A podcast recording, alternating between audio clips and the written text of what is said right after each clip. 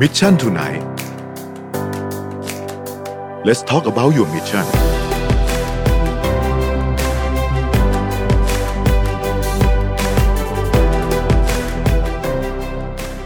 สวัสดีครับ สวัสดีครับ สวัสดีครับ สวัสดีครับท่านผู้ชมครับ เราอยู่กับพี่ตุ้มสรกลอรุณยานนท์นะครับ เป็น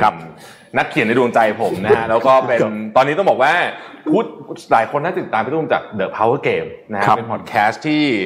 ออกมาคนรอตั้งตารอคืนคืนวันพฤหัสก่อนนอน เป็นกิจกรรมก่อนนอนของผมว่าต้องรอฟังพี่ตุ้มก่อนนะครับแต่วันนี้แล้วแล้วฝันร้ายหรือฝันดีก็ฝันอะไรบ้างดีบ้างนะ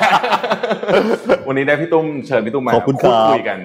นะฮะสดเลยสดเลยนะครัฮะบวันนี้โอ้โหเออสนุกแน่นอนนะครับครับมีคำถามเข้ามาเยอะมากเยอะมาก แต่ว่าจริงๆเนี่ยพี่ตุ้มเนี่ยอยู่ในวงการการเมืองเป็นนักข่าวตั้งแต่สมัยโอ้โหฮะ ย้อนหลังกลับไปจริงๆ ให้พี่ตุ้มเล่าย้อนหลังไปนิดนึงได้ไหมฮะ คือจริงๆผมอะสนใจการเมืองตั้งแต่เป็นนักศึกษา อืม ผมเป็นอุปนายกอมทครับนะครับตั้งแต่สมัยช่วงที่ผมเรียน แล้วก็ผมธรรมศาสตร์ผมทำกิจกรรมการเมืองมาโดยตลอดอืม นะฮะอมทรุ่นผมอะคือรุ่นตั้งสาพันธ์นิสิตนักศึกษาแห่งประเทศไทย ครับ ที่หลังจาก 6 ตุลาหมดไปเนี่ยอืม รุ่นผมเป็นรุ่นที่ตั้ง แล้วก็อยู่เนี่ยก็คือผมเป็นคนสนใจการเมืองมาตลอด แล้วก็จากนั้นก็มาทำข่าวเป็นอืมเป็นนักข่าวครับนักข่าวประชาชาติธุรกิจทำเรื่องธุรกิจ แต่ก็จะเดินไปกองบกมิชนตลอด ทุกวันไปตามข่าวรายวัน แล้วก็จะติดตามข่าวการเมืองมาตลอด จนกระทั่งมาเป็นบกบหบรรณาธิการบริหารของมติชนรายวันครับอืมก็ก็อยู่ในแวดวงการเมืองแบบนักข่าวมาโดยตลอดอืมแต่ก่อนการเมืองสมัยนู้นอืม เป็นไงบ้างครับพี่ตุ้มเทียบกับสมัยนี้เอาแบบเร็วๆนะครับเพราะฉะนั้นผมแบบไม่เร็ได้วๆลงแต่คือห้าชั่วโมงจบแน่ใช่งั้นเราเริ่มตั้งแต่พลเอกเปรมอ่าตอนคืนั้อนคือคือผมอมทเนี่ยเออตอนผมนักศึกษานี่คือยุครัฐบาลพลเอกเปรมตินสุรานนท์อ่าตอนนั้นเป็นประชาธิปไตยครึ่งใบครับประชาธิปไตยครึ่งใบเนี่ย คนคือถ้าเรามองย้อนอดีตไปเนี่ยถ้าผมวันนี้เนี่ยวันนี้การตอนช่วงคอสชเนี่ยครึ่งใบของของเอ้ยโทษจริงตอนเนี้ยรัฐบาลชุดเนี้ยความเป็นครึ่งใบเนี่ย กับรัฐบาลพลเอกเปรมเนี่ยมันก็ใกล้ๆเคียงกันอืมอืมมันคือประชาไม่เราไม่น่าเชื่อนะว่า เข็มนาฬิกาประชาธิปไตยเราหมุนได้ขนาดนี้อืมมุนก็คืไม่อเดิมคือพลเอกเปรมเนี่ยในวันที่ท่านเอ่อไม่ได้ท่านบอกพอแล้วแล้วมาเนี่ยตำแหน่งเอ่อพอมองย้อนไปอะจะเห็นผลงานท่านเยอะอืมแต่ในช่วงเวลานั้นเนี่ยสำหรับคนที่เป็นนักศึกษา คนที่รู้สึกว่าเรื่องประชาธิปไตยจะรู้เลยว่าเอ่อทหารเนี่ยมีกองทัพเนี่ย มีบทบาททางการเมืองสูงมากอืมคนที่นั่งหัวโต๊ะในการจัดคลมอของสมัยพลเอกเปรมคือพลคือพลเอกชวลิตยงใจยุทธอืมอืมผู้บัญชาการทหารบก นั่งแบบนี้เลยนะครับ แล้วทุกคนหัวหน้าพักทุกคนก็นั่งประชุมเพื่อเพื่อจัดรัฐรัฐบาลอืมนี่คือภาพในอดีตเมื่อย้อนอดีตเป็นสมัยก่อนนะจนมาเรื่อยๆ ก็มาเป็นพลเอกชาติชาย ก็เจอเรื่องรัฐประหารเรื่องอะไรก็เรียนรู้การเมืองไปเรื่อยๆนะครับว่าเออการเมืองมันเป็นยังไง พอเราเป็นนักข่าวเราได้เจอกับนักการเมืองคุยนักการเมือง คุยกับนายกคุยกับอะไรต่างๆเนี่ยเราก็เริ่มเข้าใจธรรมชาติของการเมืองไทยมากขึ้นอืมเห็นพัฒนาการเห็นการตกต่ำของมันมามาต่อเนื่องพี่ตุ้มพี่ตุ้มบอกว่านาฬิกาหมุนกลับมาคือผมก็เลยเป็นคำถามที่ผมจะถามคำถามอะได้เลยว่าครับ ผมติดตามการเมืองมาประมาณยี่สิบปีอืมยี่สิบห้าปีโดยประมาณ แล้วมันก็จะมีคำพูดที่เราพูดกันเลยว่าการเมืองไทยเนี่ย ไม่ไปไปไม่ถึงไหนทันทีอืม เราเห็นคนหน้าเดิมอืมเข้ามาพี่ตุ้มในฐานะพี่ตุ้มอยู่วงการวงใช่ว่าอยู่วงการที่มาตอนเราพี่ตุ้มคิดว่าเป็นอย่างนั้นไหมฮะจริงๆอะตามสถิตินี่คือภาพลวงตาทางการเมืองนะคือสถิติจริง ๆ เนี่ยทุกครั้งของการเลือกตั้งเนี่ยจะมีสสเก่า หายไปถ้าผมจำไม่ผิด 20-30%เปอร์เซ็นต์อืมหายไปแล้วจะมีรุ่นใหม่ตลอดเวลาเอ่อทุกยุคทุกสมัยจะมีคนใหม่เกิดขึ้น แต่เนื่องจากพอเขาเป็นคนใหม่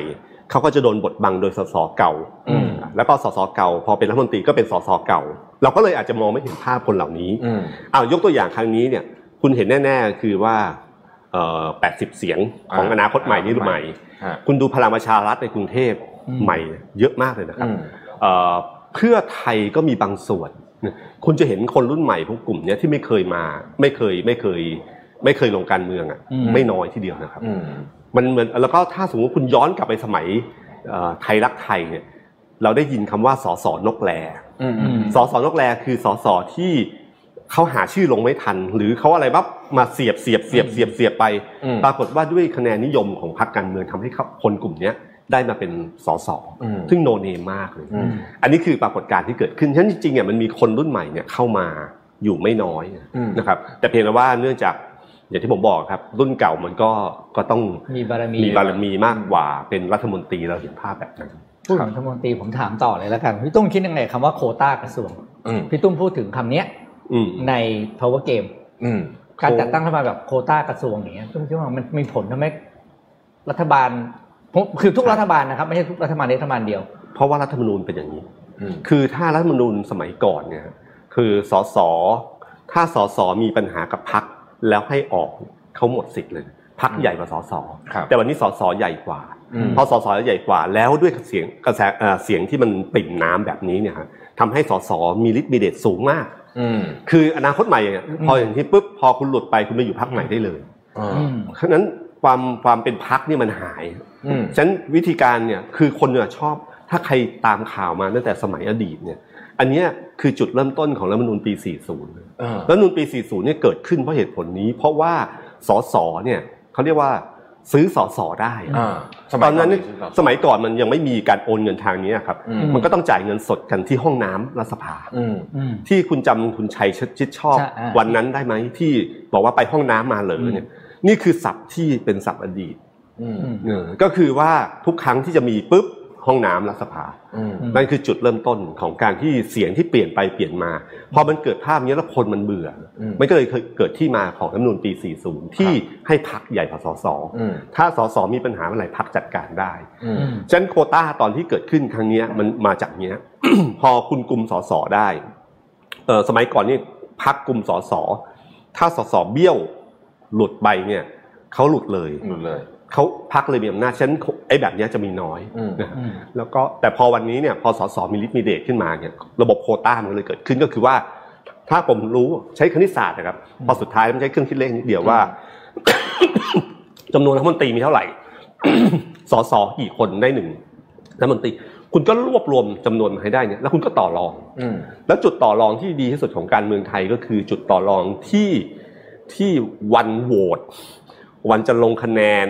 วันที่อีกผู้มีอำนาจเปรี้ยที่สุดอย่างเช่น ช่วงก่อนเปิดสภาคราวนี้คุณคอยดูจะมีการต่อรองพวกนี้อีกรอบอืมอืมนะฮะฉะนันโควต้าเนี่ยมันจะเป็นระบบมันเกิดขึ้นแบบนี้ แล้วส่วนใหญ่มันเกิดขึ้นจากพรรคการเมืองขนาดใหญ่ ถ้าคุณย้อนอดีตไปเอ่อพรรคประชาธิปัตย์เนี่ยเป็นพรรคที่ผมว่าระบบของเขาดีเขาใช้โควต้าคือโควต้าภาค คือเขามีระบบกลไกที่การเลือกตั้งของเขาเป็นระดับมาเรื่อยอืมๆฉะนันก็จะมีว่าสสภาคใต้ได้เท่านี้ ก็จะได้รัฐมนตรีประมาณเท่านี้ แต่โควต้าเขาจะไม่ใช่โควต้าของของเจ้าของมุ้งแล้วก็มีจำนวนคนเท่าไหร่อืมเท่าอย่างไทยรักไทยในอดีตก็จะไม่แบบนี้เท่าไหร่ เพราะว่าไทยรักไทยมันใหญ่ แล้วเนื่องจากมีรัฐธรรมนูญปี 40พักมันใหญ่กว่าอืมระบบเอ่อหัวหัวหน้ามุ้งที่มันมีอยู่ ก็คือหัวหน้ามุ้งที่ดูแลสส แต่เนื่องจากคุณเขาก็รู้ว่าแหล่งเงินมาจากไหนอืมคนนั้นเสียงใหญ่สุดอยู่แล้วอืมฉะนั้นการที่มาต่อรองแบบเนี้ยมันจะไม่ค่อยมันจะไม่ค่อยมีมากนะอืมนะฮะอำนาจของคนคุณทักษิณสมัยนั้นเยอะ แล้วก็แต่พอรัฐบาลเป็นพอเป็นพักแบบพลังประชารัฐเนี่ยมันมีมันเป็นพักใหญ่ร้อยกว่าคน แล้วด้วยรัฐธรรมนูญสมัยนี้มันก็ทำให้เกิดระบบโควต้าขึ้นอืมแล้วก็ดึงข้ามพักดึงอะไรโอ้โหมันมันเป็นมันเป็นเรื่องที่แบบถ้าใครผ่านแล้วมันจะมีซ่อส่วนนอยู่ในพัก อีกมีมีก๊กก๊กเต็มไปหมดเลย ต่อสู้กันตลอดเวลา ตอนนี้ก็เริ่มออกมา โชว์อิทธิฤทธิ์กันพอสมควรแล้แล้ววแล้วคุณรู้ไหมพอรัฐธรรมนูญปีแบบนี้เกิดขึ้นเนี่ยทุกคนรู้แล้วว่าไม่ต้องเป็นพักใหญ่อืมอืมเป็นพักลยยี่สิบเสียงเนี่ยโอ้โหได้แล้วแน่คุณแน่คือที่พูดแบบการเมืองแบบเก่าเลยนะ ก็คืออ่าโอ้โหต่อรองสบายอืมโดยเฉพาะยิ่งเสียงปริ่มน้ำเนี่ยมีค่ามากกว่า ถ้ากลุ่มคุณสุริยะเลือกได้อืมณวันนี้กลุ่มหลาย ๆ กลุ่มเลือกได้ ผมว่าเขาสปิตออกมาเป็น พักใหม่ดีกว่าพักเล็กอ่าๆแบบเนี้ยี่สิบสามสิบเสียงเขาจะเขาเขาเผื่อๆเขาได้มหาดไทยอืมแล้วโควต้าเก้าอี้มันเดี๋ยวรัฐมนตรีมันจะพอแล้วถ้าคุณต่างคนต่างแยกมันกรุ๊บกรุ๊บกรุ๊บเดี๋ยวไม่พอแล้วใช่ไหมเอาเอาเอาการเมืองสมัยเก่าอะอืมเวลาสมมติว่าสองคนเนี้ยมีโคมีโอกาสเป็นรัฐมนตรีทั้งคู่อืมถ้าถ้าจะให้แทบเป็นรัฐมนตรี ผมจ่ายเงินให้คนนี้อืมอืมคือตำแหน่งกับ คุณจะเอาอะไรอ่าแล้วก็บอกว่าอีกปีหนึ่งหรือสองปีปรับรัฐบาลเดี๋ยวปรับกันนะอ่านะฮะเปลี่ยนกันนะอืมซึ่งที่คนเชื่อกันว่ารัฐบาลชุดเนี้ยก็มีการพูดแบบนี้ไว้อืมเมื่อใครที่จ่อคิวจะได้แล้วไม่ได้อืมก็จะบอกว่าอีก ปีหนึ่งปรับคอรมอนะอืมฉะนั้นวันเนี้ยเสียงตีกอมันเกิดขึ้นจากตรงเนี้ยอืมอืมผมผมขอถามพี่ตุ้มกระโดดไปอืมข้างหน้านิดหนึ่งได้ไหมฮะคือตอนนี้เราเห็นรัฐบาลที่ปกครองประเทศเอาทั้งโลกเราเนี่ยมีหลายแบบมาก ประเภทที่ครับเผด็จการสุดๆไปเลยอืมแบบแบบประเทศในแถบแอฟริกาในแถบนั้น สุดๆแบบแบบบูชาตัวบุคคลไปเลยก็มีใช่ไหมฮะประเทศที่แบบเอ่อกลางๆหน่อย แบบ มีปัญหาปัญหากันบ้างก็มี แต่มันมีประเทศอยู่กลุ่มหนึ่งฮะที่คนจับตามองเยอะมากอืมมีกระจายอยู่ทั่วโลกที่เราเห็นนายกรัฐมนตรีเอ่อเป็นคนรุ่นใหม่อ่าอายุน้อยครับขับเคลื่อนโดยคนที่รัฐมนตรี แต่ละกระทรวงที่นั่นก็เข้าใจเรื่องนั้นจริงๆ คืออาสมมติรัฐมนตรีกระทรวงวิทยาศาสตร์ก็อืมก็ก็จบมาทางนี้เรียนมาทางนี้ทำงานมาทางนี้จริง ๆ แบบเนี้ยครับ เรานั่นซึ่งซึ่งซึ่งเราเห็นว่าประประประเทศแบบนั้นเนี่ยครับเป็นประเทศที่รัฐบาลเหมือนจะเรียกว่าได้ได้ ได้ความนิยมชมชอบจากนอกจากประชาคมโลกแล้วจากคนของตัวเองเนี่ยเยอะที่สุดถ้าเราไปดูพวกโพลพวกอะไรเงี้ยถ้าไม่ได้โดนบังคับทำมาเกาหลีเหนืออย่างเงี้ยนะอ่าทีเนี้ยเราจากจุดเนี้ยครับ ไปถึงตรงนั้นเนี่ย มันอีกไกลไหมครับพี่ตุ้มคิดว่าเรามีโอกาสจะได้เห็นอะไรแบบนั้นเนี่ยผมว่าต้องมีการเปลี่ยนแปลงใหญ่หนึ่งครั้งอืมอืมถ้าผมผมรู้สึกนะต้องมีการเปลี่ยนแปลงใหญ่หนึ่งครั้งกับอันที่สองต้องแก้ไขรัฐธรรมนูญอืมถ้าไม่แก้ไขรัฐธรรมนูญสิ่งเหล่านี้เกิดขึ้นไม่ได้อืมอย่างร้อยเปอร์เซ็นต์เพ ราะว่ามันจะเป็นรูปแบบมันจะเป็นการเมืองแบบเก่าๆมากอืมนี่นี่นี่เก่าจริงๆนะนี่คือพูดจริงนะเรากลับพูดแล้วว่าเฮ้ยบางทีผมนึกนั่งคุยกับเพื่อนๆที่ทำข่าวด้วยกันเฮ้ยนี่มันหมุนเข็มนาฬิกากลับไปถึงขนาดนี้เชียวเหรอเออคือหมุนกันไปเมื่อเหรียญยี่สิบสามปีที่แล้ว จริงครับ มาต่อรองมันหมุนได้ไกลมากจริง ก็ดูตัวละครผมว่าก็ก็น่าเดิมๆเยอะอะอืมใช่ครับแม่เขาก็เป็นรุ่นลูกขึ้นครัมาบต่ออย่างเงี้ย ใช่คผรับมก็แบบเริ่มมันก็เลยรู้สึกว่าเราเราเราไม่สามารถจะหลุดออกจากวังวนตรงนี้ไปได้ใช่ทีนี้ต้องถามพี่ตุ้มต่อครับว่าตอนนี้เนี่ย คือการเมืองปกติมันก็มีมีเวฟของมันมีขึ้นมีลงของมันอยู่แล้วแต่ว่าตอนนี้เนี่ยมันมี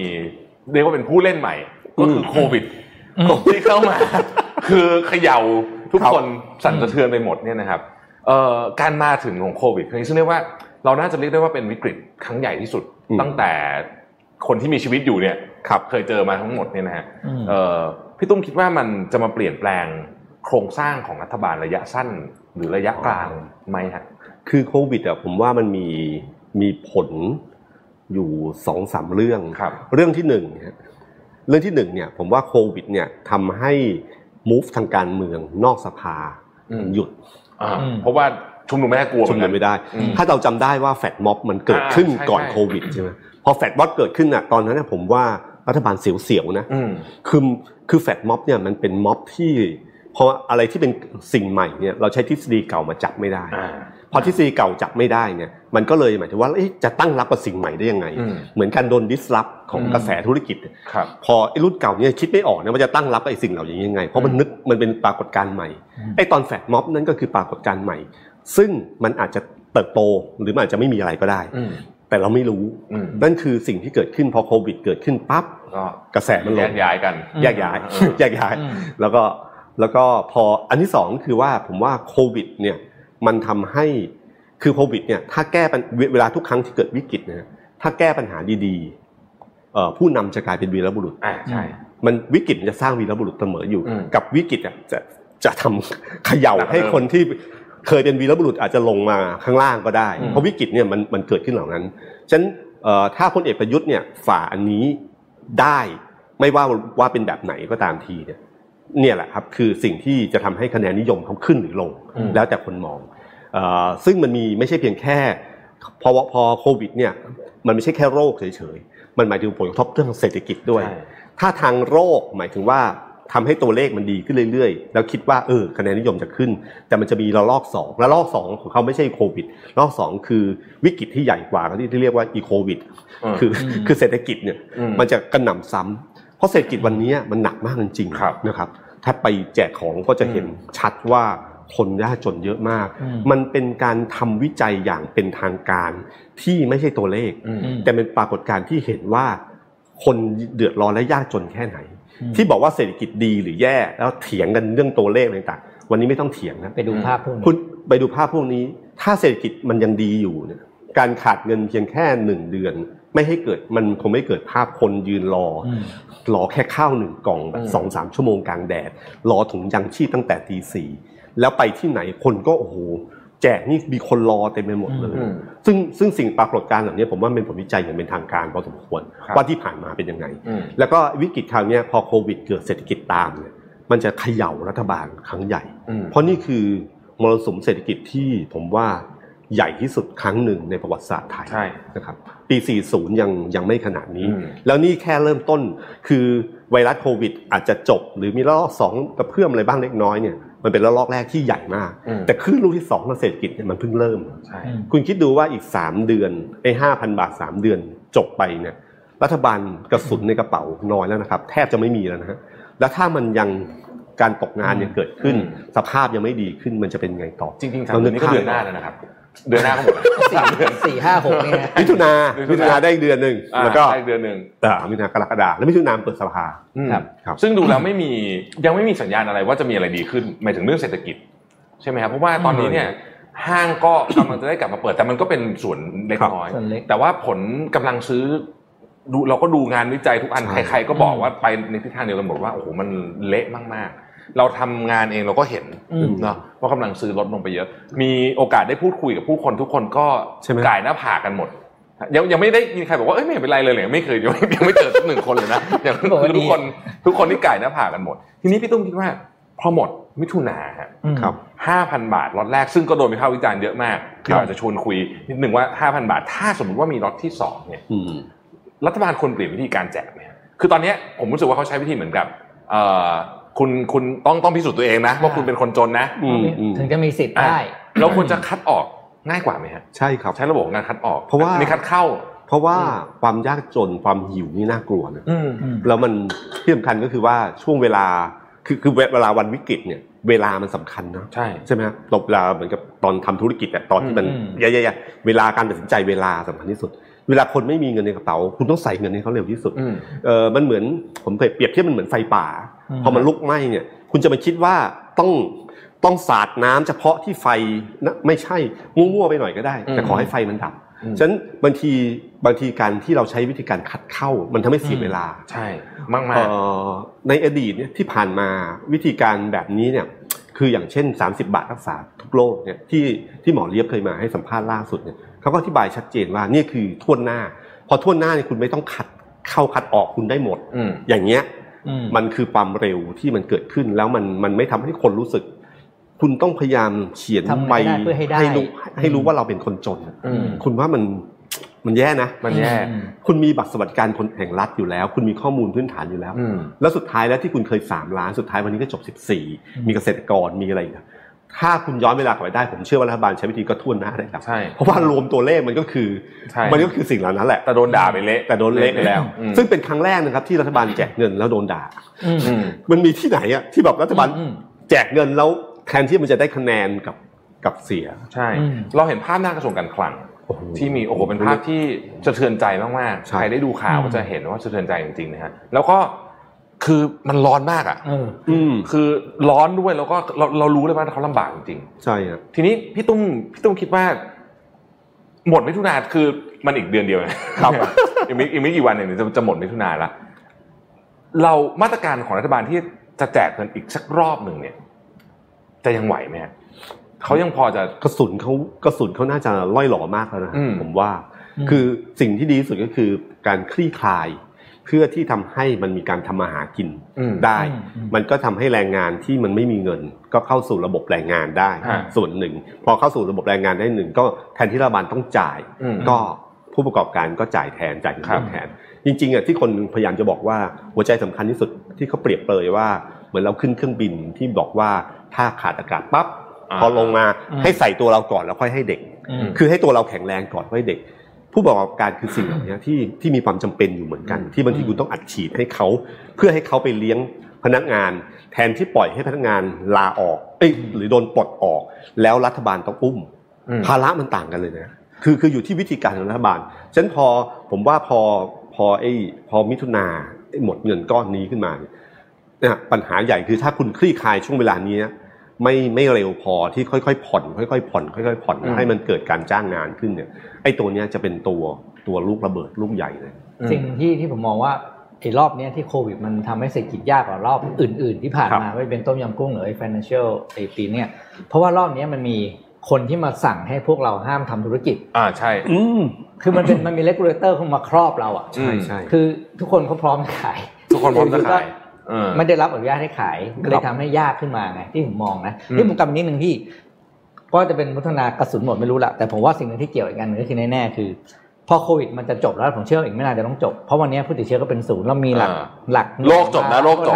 พรกฉุกเฉินเนี่ยมันจะต้องไปด้วย ครับมันคงเขาคงผมคิดว่าเขาคงลากไม่ได้นะ ส่วนตัวพี่ตุ้มคิดว่าเขาจะยังไงครับหมดสามสิบสามสิบเอ็ดพฤษภานี่หมดละมคือคือหมอเลียบอะหมอเลียบหมอในแพทย์สุรพงศ์สิบวงศ์ลีอะบอกฮะว่าจริงๆอะ ระบบการควบคุมโดยใช้อำนาจแบบเนี้ย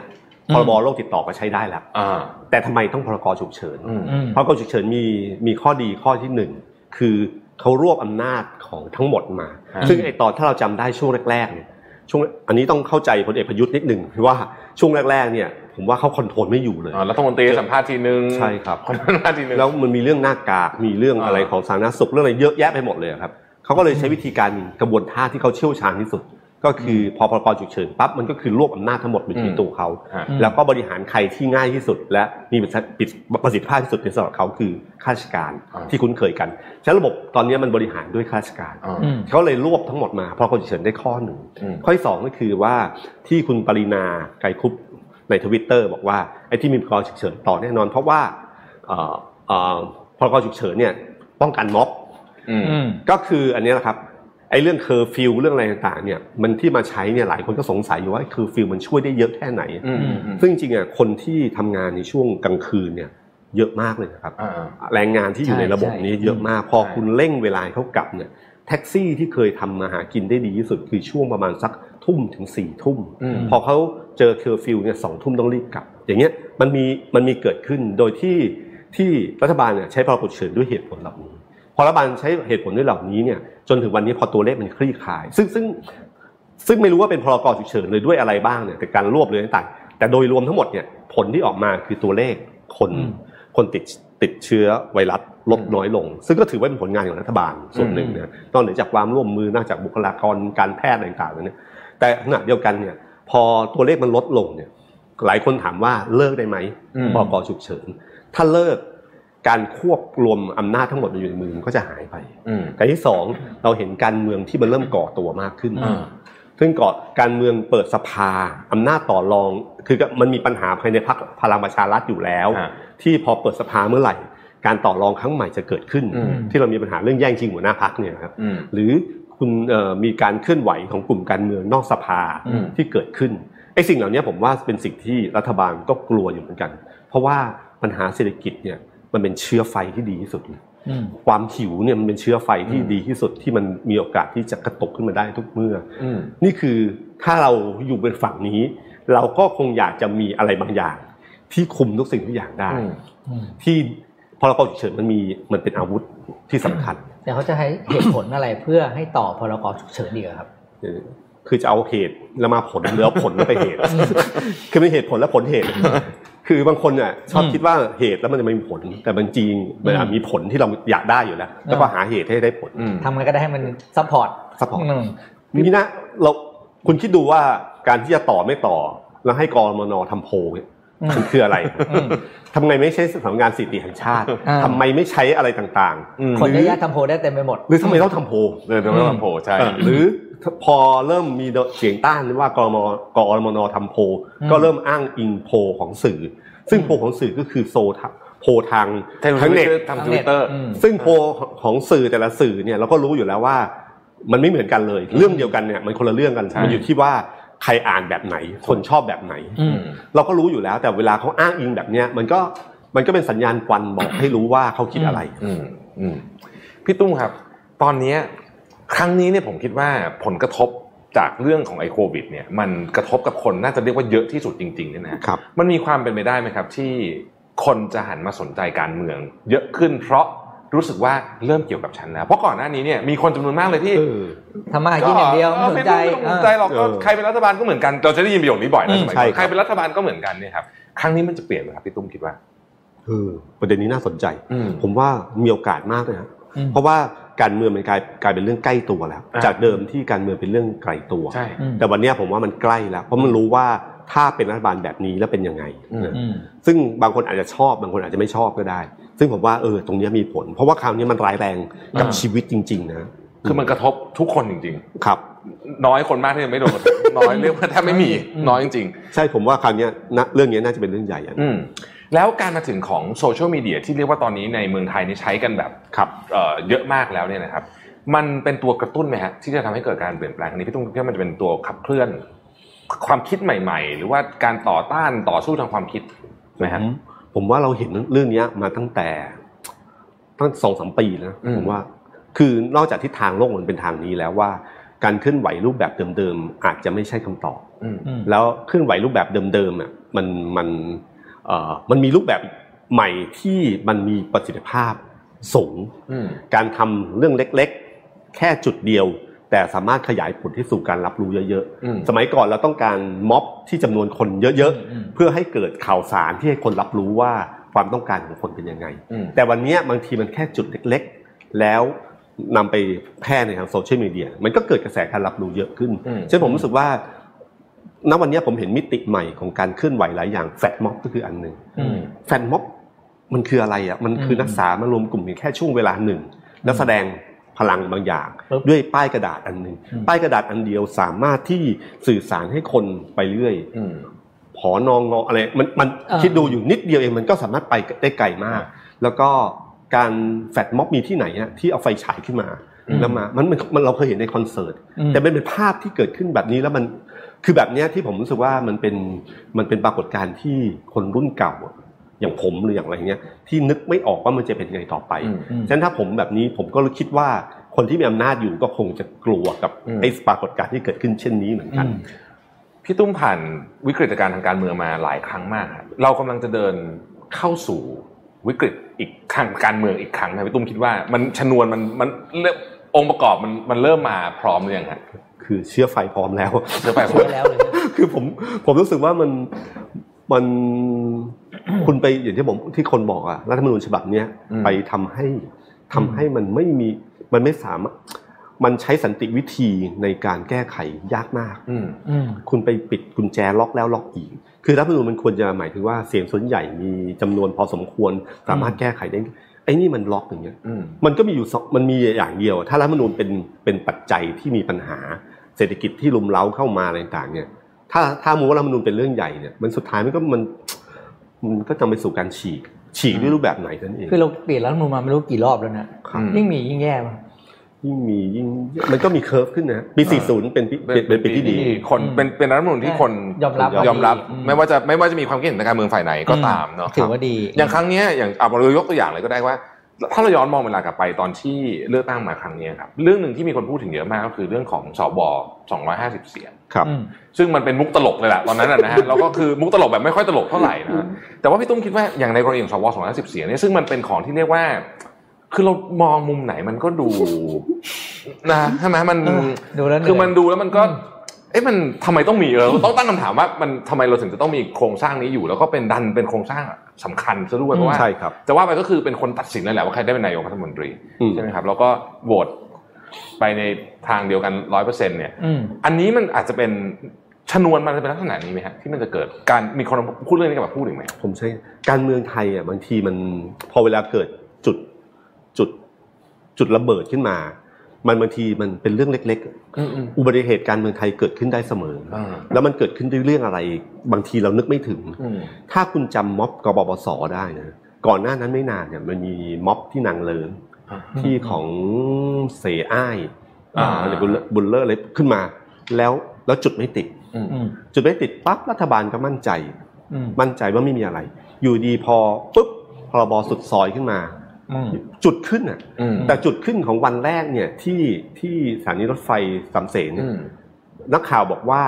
คนขายของอะมากกว่าคนฝักม็อบอืมอืมแล้วจากวันนั้นก็พัฒนาพัฒนาไปเรื่อยอืมๆเอ้ยในช่วงเวลาไม่กี่เดือนอ้าวถ้าในช่วงเวลาไม่กี่เดือนนะคะแนนนิยมของพรรครัฐบาลอันเดิมมันพลิกนิดเดียวจากเรื่องอุบัติเหตุทางการเมืองเกิดขึ้นได้อืมฉะนั้นผมว่าไอ้เคสของไอ้สว250อะไรต่างๆเนี่ย นี่คือคือปมที่คุณไปผูกไว้อะอืมอืมผูกไว้วันหนึ่งตอนที่คนวันนั้น ตอนที่คงคนที่กาเรื่องรัฐธรรมนูญเนี่ยไออ่านคำถามแล้วไม่ค่อยเข้าใจอ๋อคือคือวิธีการทำแบบสอบถามที่ดีอันหนึ่งที่ถ้าใครทำนักวิจัยก็จะรู้ว่าการตั้งคำถามมันสำคัญมากอ๋ออืมไอ้ครั้งนั้นอะอ่านสองรอบอะกว่าจะเข้าใจว่าคืออะไรแล้วสุดท้ายแล้วก็อ๋อสองร้อยห้าสิบสสวมีสิทธิ์โหวตนายกนะอืมไอ้ปมตรงเนี้ยที่คุณสร้างไว้ แล้วเป็นความได้เหมือนกับ ฉลาดทางการเมืองที่ทำให้คุณได้เปรียบ แต่ในมุมหนึ่งเนี่ยคนมันจะรู้สึกว่ามันมันไม่แฟร์อืมคือเวลาเราเราต่อสู้ไม่ว่าธุรกิจหรือการเมืองหรือ หรือกีฬา ถ้ามันแฟร์เราจะ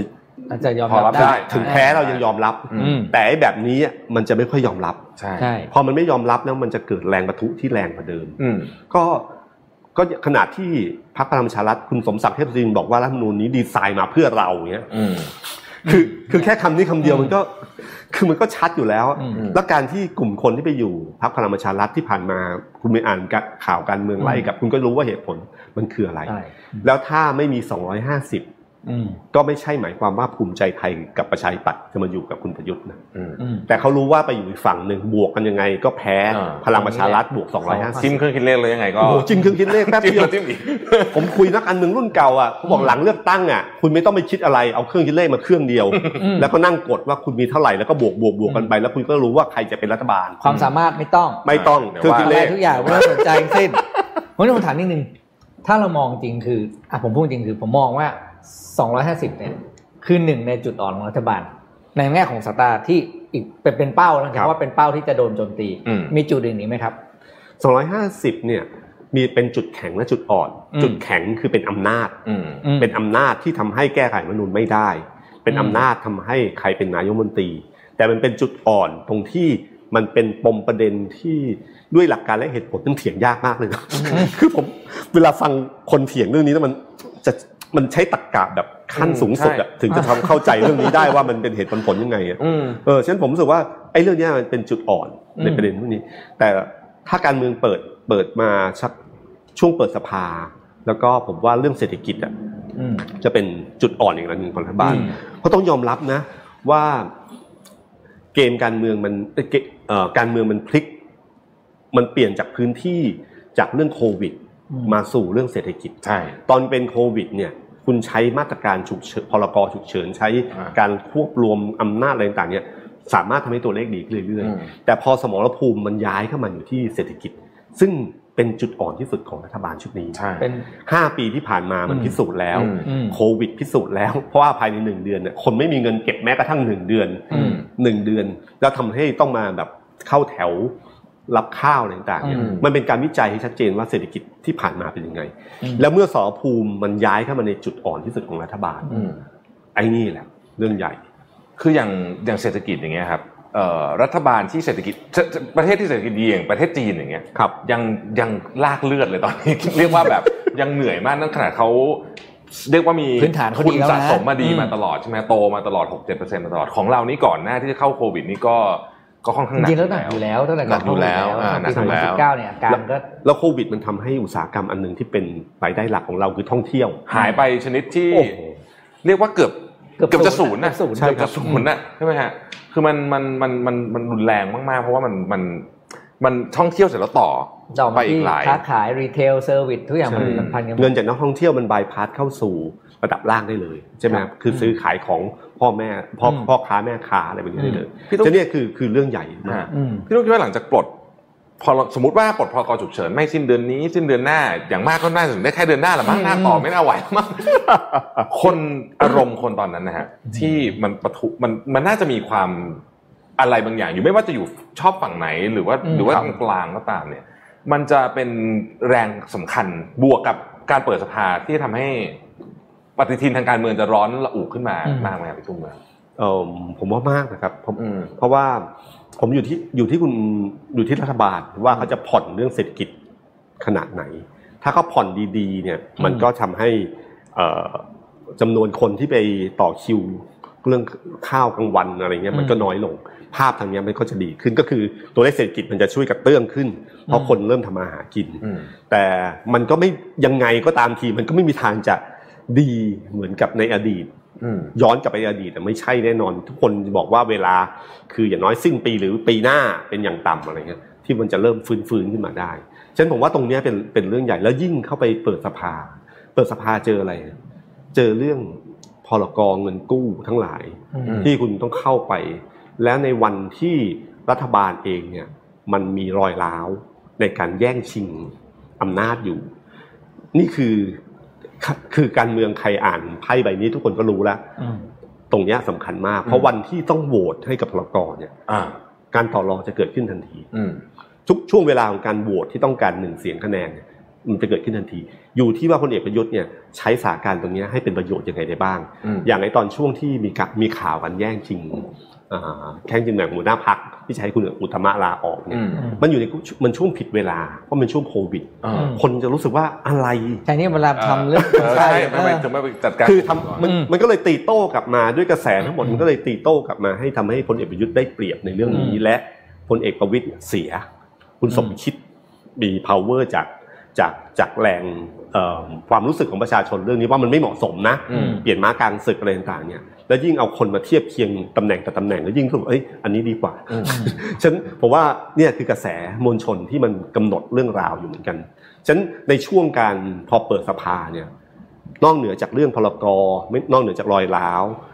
อย่าลืมนะครับ ฝ่ายค้านอภิปรายไม่ไว้วางใจได้อีกนะอืมถ้าอภิปรายไม่ไม่ไว้วางใจได้อีกครั้งหนึ่งตรงนี้ ในในช่วงที่ปัญหาใหญ่ ๆ แบบนี้ แล้วหยิบประเด็นถ้ามีเรื่องทุจริตมีเรื่องอะไรขึ้นมาเนี่ยผมว่าความรู้สึกความเปราะบางอารมณ์อะคุณสังเกตไหมว่าช่วงเนี้ยคนมันเปราะบางทางอารมณ์เบาบางมากเบาบางมากคือนิดเดียวเนี่ยพร้อมพร้อมทะเลาะแล้วใช่อืมพร้อมมีอะไรที่มันไม่ไม่ตรงนิดไม่เดียวตรงอืมเดี๋ยวแทนไม่ที่ถูกใจนิดเดียวเนี่ยผ่านไม่หาเพราะเพราะว่าเรื่องปัญหามันหนัก ทุกครับทุกคนมีปัญหาที่หนักขึ้นใช่ครับอย่างอย่างอย่างอย่างความเปราะบางทางอารมณ์ที่พี่ที่พี่รุ่มพูดถึงเนี่ยมันอาจจะทำให้เรื่องที่ไม่ได้เป็นอะไรใหญ่โตอืมในเวลาปกติ กลายเป็นเรื่องใหญ่โตหรือเรียกว่าเป็นเอ่อชนวนของใช่ครับมหาวิบัติก็เป็นไปได้ใช่มันไหมเรื่องเล็กๆจริงๆนะอืมอืมตอนสมัยคุณทักษิณนะตอนที่ช่วงหนึ่งมีคุณทักษิณที่พูดว่าเอ่อที่ต่อต้านเนี่ย เพราะอิจฉาผมอืมไอ้คำแบบเนี้ยคำเนี้ย ตามมติมันปล่อยวางได้ หรือผ่านไม่ได้เดี๋ยวเถียงสองแต่มันกลายเป็นจุดชนวนได้อืมไอ้สิ่งเหล่านี้ฮะคือที่ผมบอกว่าอารมณ์เวลามันเกิดขึ้นมาเนี่ยนิดเดียวมันไปเลยนะครับแล้วท่านนายกเราก็เวลาให้สัมภาษณ์ก็เพราะเราก็เฉินมีข้อดีอยู่ข้อหนึ่งอืมท่านนายกไม่ต้องอาศัยเรื่องโควิดเนี่ยไม่ต้องให้สัมภาษณ์สาสื่ออ่าอืมเขาอ้างได้ว่าสื่อไม่ต้องมา เพราะว่ากลัวเรื่องโควิดส่งคำถามมาอืมส่งคำถามมาแล้วสกรีนก่อนก็สกรีนก่อนอืมอืม เพราะว่าหลายครั้งนี่เราก็เห็นว่าภาพบางภาพที่หลุดออกไปเนี่ยอืมจากเอ่อการสัมภาษณ์ของท่านนายกเนี่ยอืมเอ่อเล่นเอาประชาชนงงไปเลยว่าเฮ้ยมันเกิดภาพนี้ได้ยังไงถึงเวอร์อะอืมถึงกับเวอร์นะฮะอืมครั้งที่ผมว่าน่าจะเป็นครั้งที่คนจำได้ก็คือครั้ง mini heartอืมคือครั้งนั้นเนี่ยเป็นครั้งที่รู้สึกว่าเอ่อพี่ตุ้มเคยบอกใช่ไหมว่าครับจริง ๆ ท่านนายกอาจจะเหมือนกับทำอยู่กับคนตรงนั้นอืมแต่ว่าภาพเนี่ยมันไปทั่วประเทศใช่ครับอืมคือคือบางทีอะที่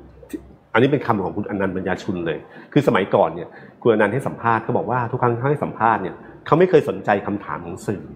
ว่าถามว่าอะไร แต่เขาสนใจว่าวันนั้นเนี่ยเขาอยากสื่อสารอะไรกับประชาชนอืมอยากจะบอกอะไรกับประชาชน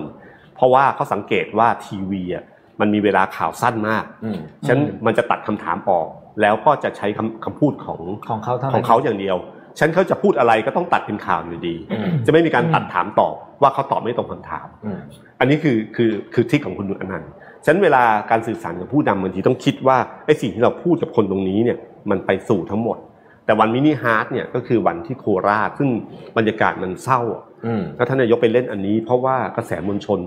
เนื่องจากคุณก็รู้ว่าเวลาที่ไปไหนเนี่ยต้องมีเกณฑ์อันี้เป็นเรื่องเข้ามาอันนี้เรื่องปกติธรรมดานะฮะ มันก็คือจะมีการสอสอในพื้นที่หรือเกณฑ์มมาหาต้อนดรับไทยในพื้นที่ก็จะเกณฑ์คนมารับพอเกณฑ์คนมารับกระแสคุณมารับแล้วเฉยๆเวลาพูดมาก็ต้องก็ต้องเฮเฮอืมต้องเฮพอเฮปั๊บก็นึกว่าเป็นบรรยากาศนี้ก็เลยยิง mini heart อืมแต่ภาพเวลาออกมาคนก็เฮ้ยนี่บรรยากาศของเรื่องราวที่มันเศร้าอืมที่สุดครั้งหนึ่งของสังคมไทยนะทำไมทำอย่างนี้อืม นี่คือการสื่อสารที่แล้วแล้วตอนนี้อย่างสื่อที่ที่เราใช้กันเยอะอย่าง Twitter อย่างเงี้ยครับครับ พวกนี้มัน retweet กันทีหนึ่งเป็นหลักอืมหลักหลายหมื่นหลายหลายแสนหลายหมื่นอืมถึงล้านก็มีนะบางบางเรื่องเนี่ยฮะแล้วมันมันผมว่าภาพอันเล็ก ๆ อันเนี้ยมันทำมันมันตราตรึงใจนะผมรู้สึกว่ามันคือมันมันจะกลายเป็นแผลที่วันหนึ่งใช่ครับคนจะกลับมานึกถึงเรื่องนี้อีก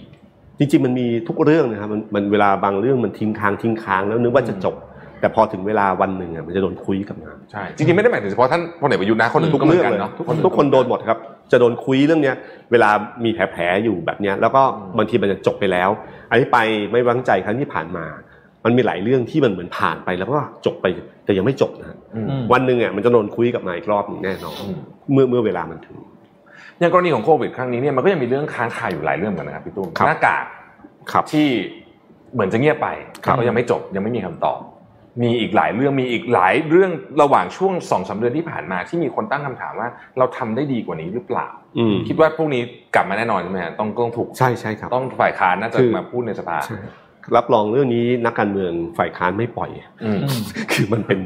มันเป็นสิ่งที่เราก็จะเล่าร้อยเรียงเรื่องใหม่เนี่ยอืมบางทีเรื่องเก่ามาเดี๋ยวเขาเล่าใหม่ให้ฟัง แต่เมืองไทยเนี่ยแปลกอย่างหนึ่งฝ่ายค้านเก่งมากเลยนะ อ่าใช่ใช่แต่พอสลับมาเป็นรัฐบาลเองเอ้ยทำไมก็ก็จะจะมีงงก็ทำไมก็ได้มีประโยชน์ที่ว่าตอนเป็นรัฐบาลทำไมไม่ทำอืมอะไรเงี้ยเออพี่ตุ้มมองไงประโยชน์แบบเนี้ยซึ่งมันเป็นเรื่องจริงมากตอนเป็นฝ่ายค้านเนี่ยเก่งมาก คือเอาเอาง่ายๆ อย่างเช่นพรรคประชาธิปัตย์เนี่ยอืมพรรคประชาธิปัตย์เอ่เนี่ยอเจ้าของวลีนี้เลยเนี่ยพรรคประชาธิปัตย์เนี่ยเป็นพรรคที่ที่เป็นฝ่ายค้านที่โอ้โหน่ากลัวที่สุดนะฮะที่มีคนเคยบอกว่าไอ้การเมืองคราวนี้ ถ้าพลเอกประยุทธ์หาวิธีการที่เขาบอกมันมีข่าวว่า พยายามจะดึง เอ่อเพื่อไทยเข้ามาอืมแล้วก็ดึงประชาธิปัตย์ออกไปอืมอืมซึ่งหลายคนบอกว่าใครคิดอย่างนี้นะเอาประชาธิปัตย์ไปเป็นศัตรูที่น่ากลัวที่สุดในโลกนะอืมคุณคิดดูนะฝ่ายค้านทั้งหมดเนี่ยอภิปรายว่างใจหรือหยิบประเด็นเรื่องอะไร ไม่สู้คุณนิพิษหยิบประเด็นโหวตแทนกันนะอ่านิพิษมีใครประชาธิปัตย์นะอืมแค่ช็อตเดียวช็อตนั้นน่ะอืมนั่นน่ะคือพลังที่ที่ให้รู้เลยว่าถ้าประชาธิปัตย์เป็นฝ่ายค้านเมื่อไหร่เนี่ยอืมคือความน่ากลัวอืมครับ ถามคำถามนี้ เป็นเป็นคำถามสมมุติ แต่แต่แต่แต่ผมเชื่อผู้ฟังอยากอยากรู้ฮะสมมติว่าวันเนี้ยรัฐบาลเชิญพี่ตุ้มไปเป็นที่ปรึกษาบอกว่าอ๋อขอคำแนะนำหน่อย หลังจากเนี้ยประกาศอาจจะเปิดเมือง 17 พฤษภาเนี่ยพี่ตุ้มอยากแนะนำอะไรกับรัฐบาลทำอะไรดีผมมีข้อผมมีข้อที่คำถามหนึ่งคล้ายๆกันเลยนะ แต่ว่าคุณถามไปแล้วโอเคผมก็เริ่มได้เพราะผมจะถามว่า ถ้าพี่ตุ้มเป็นท่านนายกเนี่ยเออจะตอบพรกฉุกเฉินหรือเปล่าอ๋อจะถามแค่แค่หลักเจนแล้วพี่ตุ้มครับอ๋อเนี่ยตอบคำถามตอบคำถามของวรวิทย์ก็ได้ครับ ท่านฟังปะท่านท่านไม่ไม่รู้เหมือนกันครับอาจจะเออแต่ตอนหลังฟังขึ้นมากขึ้นตอนหลังฟังมากขึ้นเออเอ่อฟังเหรอครับฟังผมว่าฟังครับฟังมากขึ้นสติฟังฟังมากขึ้นอืมอืมช่วงเวลาคนที่อยู่วิกฤตแบบเนี้ยจะฟังมากขึ้นอืมคือผมว่าจริงๆอะพลเอกประยุทธ์ผมว่า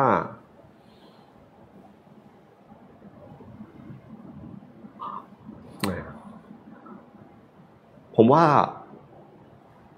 ลี่คลายคือบริหารเนี่ยมันมีสองอย่าง คือบริหารบ้านเมืองกับบริหารการเมืองอืมพลเอกประยุทธ์ตอนเนี้ยผมว่าต้องต้องผ่อนคลายเรื่องการเมืองอืมเรื่องรัฐธรรมนูญเรื่องอะไรต่างๆเนี่ย ผมว่าต้องแก้อืมต้องแก้แล้วเป็นตัวเปิดเป็นคนไขกุญแจด้วยอืมแล้วมันจะผ่อนคลายทางการเมืองหลายอย่าง แม้ว่าความได้เปรียบทางการเมืองจะลดลง แต่ถ้ายอมรับความจริงอันเนี้ยมันจะผ่อนคลายอะไรได้เยอะอืมเอ่อเรื่องเศรษฐกิจ ผมว่า โอ้แม่งยากนะอืมยากผมว่าต่อให้เพื่อไทยหรือใครมาเป็นนี่ก็ไม่ใช่เรื่องง่ายนะอืมยากมาก แล้วก็เอ่อโหไม่กล้าแนะนำเลยอะอืมแต่ผมว่าเริ่มต้นเนี่ยพอกองเฉินเลิกอืมเลิกต้องผ่เลิอนกคลายก่อนนะผ่อนคลายยอมรับความจริงอืมว่าว่ามันมีโอกาสที่จะกลับมาบ้าง แต่ไม่นั้นคนหิวตายนี่มันน่ากลัวมากอืมอืมแล้วผมว่าต้องผ่อนคลายเพ ราะว่าจริงๆเนี่ยอย่างเคอร์ฟิวเนี่ยมันต้องผ่อนแน่นอนเนาะอืมหนึ่งนอกจากคนทำมาหากินในช่วงนั้นกันที่สองก็คือเรื่องของขนส่งกลางคืนใช่อันนี้คือ cost ที่ใหญ่มากของธุรกิจ ไปจับเส้นธุรกิจดีๆ ผมรู้สึกว่าก็จะรู้เลยว่าอะไรควรจะผ่อนบ้างอืมผ่อนโดยที่ไม่เสียเสียการการการรักษาระยะห่างอะไรพวกนี้เลยนะซึ่งสามารถควบคุมโรคได้ด้วยอืมซึ่งไม่จำเป็นต้องใช้แบบนี้ครับอืมปรับคอรมอครับพี่ตุ้มพี่ตุ้มคิดว่าปรับไหมฮะเปิดมาปุ๊บเนี่ย ใครน่าจะอยู่ในข่าย ปรับปรับคอรมอผมคิดว่าน่าจะใช้เวลาสักอีกสักเดือนหนึ่งสองเดือนต้องต้องต้องได้เห็นต้องนะคปรัรับบต้องเห็นมีใครมันไม่นั้นมันทานทานแรงขึ้นไม่ทาไหวงการเมืองไม่ไหวแล้วมันช่วยไหมมันจะช่วยสถานการณ์หรือเสถียรภาพของรัฐบาลดีขึ้นไหมเออต้องถามเพราะปรับคอรมอนี่ปรับเพราะในรัฐบาลเองหรือปรับเพราะแรงจากข้างนอกอะผมว่าภายในรัฐบาลอืมข้างเออแล้วมันช่วยข้างนอกได้ส่วนหนึ่งก็คือว่า มันเหมือนอืมเวลาเราทำธุรกิจเวลาจะโยกย้ายตำแหน่งเราปรับโครงสร้างอืมพอปรับโครงสร้างเราไม่รู้ว่าใครขึ้นใครลงเท่าไหร่อ่าบางทีการปรับคลมอมันคือการที่หาตัวละครใหม่เข้ามา เวลาตัวละครใหม่เข้ามาเนี่ย มันก็จะมีความคนมีถ้าความคนเจอหวังคนเก่า เออมีความมีความหวังถ้าถ้าเจอคนเก่ามันก็ก็เคยเห็นมาแล้วอะอ่าแต่ถ้าคนใหม่มันยังมีความหวังอยู่บ้าง ถ้าคนเลือกคนได้ดีอืมแต่ผมกลัวว่าพลเอกประยุทธ์อำนาจต่อรองไอ้ตรงเนี้ยจะน้อยเพ ราะอย่าลืมนะครับในพลังประชารัฐเนี่ยคุณเล่นโควต้าคนกลางไปจำนวนเยอะมากอืมอืมคุณวิษณุคุณอนุพงศ์คุณอะไรต่างๆเนี่ยแม้แต่ทางคุณประเภทคุณสุวิทย์คุณอะไรพวกเนี้ยอืมมันคือไม่ใช่สสอืมในพื้นที่แบบเนี้ยเขามันมันกินโควต้าที่สสเขตอยากได้อะอืมเยอะมาก ซึ่งผมว่าตรงเนี้ยจะแรงกับเพื่อมแรงขึ้นเรื่อยอืมอืมๆอืมซึ่งซึ่งแต่ว่าของพักเดิมของเขาพวกพัก ประชาธิปัตย์อะไรพวกนี้ก็ก็ไปยุ่งกับของเขาน่าจะยากกว่าอีกถูกไหมฮะต้องระวังอีกอันหนึ่งนะช่วงที่ผ่านมาตอนที่รวบอำนาจเข้ามาอืมด้วยพรกฉุกเฉินเนี่ย ผมว่าสร้างความเจ็บช้ำน้ำใจให้กับพรรคภูมิใจไทยกับประชาธิปัตย์คุณอนุทินไม่ใช่น้อย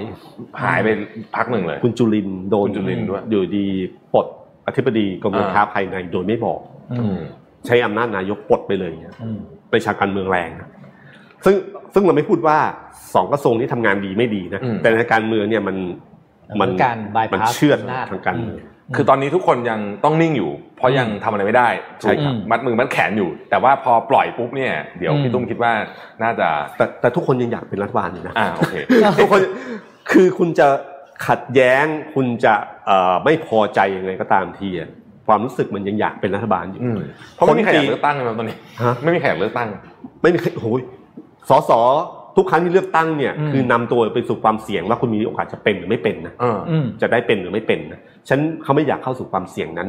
ตามมติเนี่ยการเมืองเนี่ยพ้นปีที่สองไปเนี่ยเริ่มอันตราย แต่ถ้าพ้นปีที่สามไปเมื่อไหร่เนี่ยนี่ไงนั่นคือศึกเขาเรียกว่าเอ่อไม่กลัวน้ำร้อนนะลุกอืมลุยเละอะไรหมูไม่หมูไม่กลัวน้ำร้อนแล้วก็คือว่าเลือกตั้งวันนี้กับอีกหกเดือนหรือหนึ่งปีไม่ต่างค่าเท่ากันอ่าแต่ถ้าเลือกตั้งวันนี้โอ้โหแต่ถ้าเราเป็นสสอยู่ได้อีกสามปี มันอืมต่างตัวเลขมันจะต่างแบบเนี้ยครับอืมความรู้สึกมันจะเรียกเรียกอยู่ตลอดเวลาฉะนันไม่ว่าความขัดแย้งภายในพรรคพลังประชารัฐ หรือไม่ว่าในส่วนของประชาธิปัตย์อืมไม่ว่าของภูมิใจไทยเนี่ย แต่ถ้าเขาต้องยึดอยู่อันหนึ่งคือเขาต้องเป็นรัฐบาลต่ออมให้ได้ ขัดแย้งไงก็คือเลือดกันไปเรื่อยๆอะครับแล้วไม่รู้ว่าลากกันไป ต้องลากกันไปนี่แหละยกเว้น กระแสประชาชนข้างนอกไม่ไหวจริง ๆ นะอืมนักการเมืองเขาจะได้กลิ่นอย่างรวดเร็ว เขาจะรู้เลยว่าช่วงเวลานี้ยังไงยังไงมันก็ต้องยุบ ถ้ายุบเนี่ยอืมโดดไปอยู่ในจุดที่ที่ฝั่งมวลชนดีกว่า คืออมคือเป็นพระเอกประเภทพระเอกก่อนตอนออกอ่าดีกว่าที่สละเรือก่อนเอออย่าดีมากว่าโดจนมลากที่ไปด้วยกันจมลงไปใช่ครับฉะนั้นไอ้สิ่งเหล่านี้บางทีการยุบสภาไม่ได้เกิดขึ้นในสภาเนี่ยบางทีมันมีนอกสภาที่กดดันด้วยอืมพูดเราพูดเรื่องเศรษฐกิจมาเยอะ แล้วปัญหาเนี้ยของรัฐปัญหาเศรษฐกิจคือปัญหาใหญ่ของรัฐบาลชุดนี้ ทีมเศรษฐกิจชุดนี้ของรัฐบาลพี่ตุ้มมองว่า เข้มแข็งหรือแข็งแรง พอสำหรับปัญหาเศรษฐกิจโลกไหมครับโอ้ยผมจริงที่มีชุดเนี้ยจริงๆอาจารย์สมคิดเนี่ยตอนสมัยตอนสมัยก่อนก็ถือว่า ถือว่าถือว่าเจ๋งมากเจ๋งมากอืมแต่ผมแต่จริงๆนะผมก็ไม่ค่อยเข้าใจว่าทำไมช่วงห้าปีที่มีอำนาจค่อนข้างเต็มเนี่ยอืมมันถึงไปไม่ได้ไม่ได้มากนักอืมอืมมันมันอาจจะต้องการอะไรบางอย่างที่ ที่เป็นความเด็ดขาดที่รู้เรื่องเศรษฐกิจอยู่บคนสมัยก่อนเนี่ย อยู่กับคุณทักษิณคุณทักษิณเขารู้เรื่องนะอืมมันก็เหมือนกับพอดีไปทันกันทันกันแล้วก็อืมมันก็ช่วยเกื้อหนุนกันไป ไม่ใช่ความสามารถคุณทักษิณคนเดียวถามว่าคุณสมคิดมีบทบาทไหมมีมีแน่นอน แต่พอวันนี้พออยู่คู่กับพลเอกประยุทธ์เนี่ยมันก็มันเหมือนกับไม่ค่อยถูกขากันเท่าไหร่อืมคือถูกขาในแง่ของการที่ว่าสบายใจว่ามีมีแบ็คแบบนี้อืมการมีแบ็คแบบคุณทักษิณกับมีแบ็คแบบคุณประยุทธ์เนี่ย คนทำงานมีแบ็คแบบคุณประยุทธ์อะสบายใจกว่าอืมมคือพูดอะไรคุณพลเอกประยุทธ์ก็ไม่ค่อยรู้เรื่องมต้องยอมอย่างเดียวเออต้องฟังอย่างเดียวต้องฟังก็เดี๋ยวมันมันก็มีบทบาทมากขึ้น ซึ่งซึ่งตรงตรงเนี้ยที่ผมก็ไม่เข้าใจว่าทำไมช่วง 5 ปีที่ผ่านมามันน่าจะดีกว่านี้ได้ทำไมมันถึงไม่ดีอืมอืมแล้วก็บางทีเราเอ่อบางทีเนี่ยตัวละครที่เอามาเล่นเนี่ย โดยเฉพาะพอมันพลิกกลับเข้ามาสู่ในการเมืองระบอบประชาธิปไตยที่มันมีพรรคอื่นๆร่วมด้วย ยิ่งทำ ยิ่งทำงานยากขึ้นกว่าเดิมอืมอืมสมัยก่อน5ปียังได้แค่นี้ แล้วคุณคิดดูว่าวันนี้มันจะได้มากกว่านั้นเหรออืมเนี่ยอันนี้เป็นแบบสมการง่ายๆ5ปีที่มีอำนาจสูงสุด เลือกคนมาเป็นรัฐมนตรีได้หมดอำนาจเต็มมีมาตรา44ได้แค่ไหน แล้ววันนี้เป็นรัฐมนตรีรองนายกคุมเศรษฐกิจ แต่มีของภูมิใจไทยมีของประชาธิปัตย์มีอะไรอยู่อืมซึ่งคอนโทรลไม่ได้อืมอืมแล้วมันจะเป็นไงอืมฟังดูแล้ว ดูแล้วโอ้เหนื่อย ดูเรื่องเหนื่อยกันเหนื่อยสมมติว่าเหนื่อยไม่ใช่สมมติว่าอันนี้ถามแบบ ถ้าไม่ใช่ทีมเศรษฐกิจของของอาจารย์สมคิด พี่ตุ้มมองว่าเป็นใครจะเป็นอัศวินม้าขาวมากู้เรื่องเศรษฐกิจ ในฐานะที่พี่ตุ้มเนี่ยคุกคลีมาเยอะมากมองเห็นถ้าในความรู้สึกผมนะฮะผมรู้สึกว่าพลเอกประยุทธ์ตอนเนี้ย ก็เริ่มมองซ้ายมองขวาเหมือนกันนะอืมอืมมองซ้ายมองขวาเหมือนกันนะ แล้วเอิ่มถ้าคุณจำได้ แล้วเอ่อรองนายกเศรษฐกิจชุดแรกของพลเอกประยุทธ์เนี่ยไม่ใช่อาจารย์สมคิดอืมหม่อมอุ๋ยอ่าอืมอาจารย์สมคิดเป็นที่ปรึกษา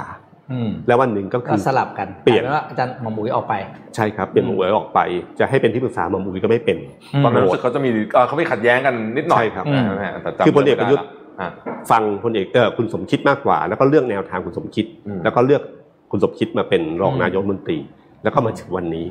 ถ้าวันนี้เนี่ยเศรษฐกิจแย่ ในถึงการเมืองมันต้องมีแพ้อืมอืมอืมคือการเมืองมันต้องมีคนหนึ่งที่ sacrifice ตัวเองเออต้องต้องยอมต้องยอมซึ่งไม่น่าจะใช่ผมนะไม่ใช่ผมเนี่ยเวลาเราเป็นผู้นำมันต้องไม่ใช่ผมเลยอ่าคือถ้าถ้าเป็นเกมเป็นอย่างนั้นปั๊บเนี่ยอืมมันก็จะมีตัวละครอื่นๆขึ้นมาอย่างเช่น สังเกตนะครับที่ปรึกษาที่ปรึกษาชุดโควิดอะที่นโยบายเศรษฐกิจและสังคมผลกระทบนโยบายเศรษฐกิจสังคมอะอืมที่มันมีทั้ง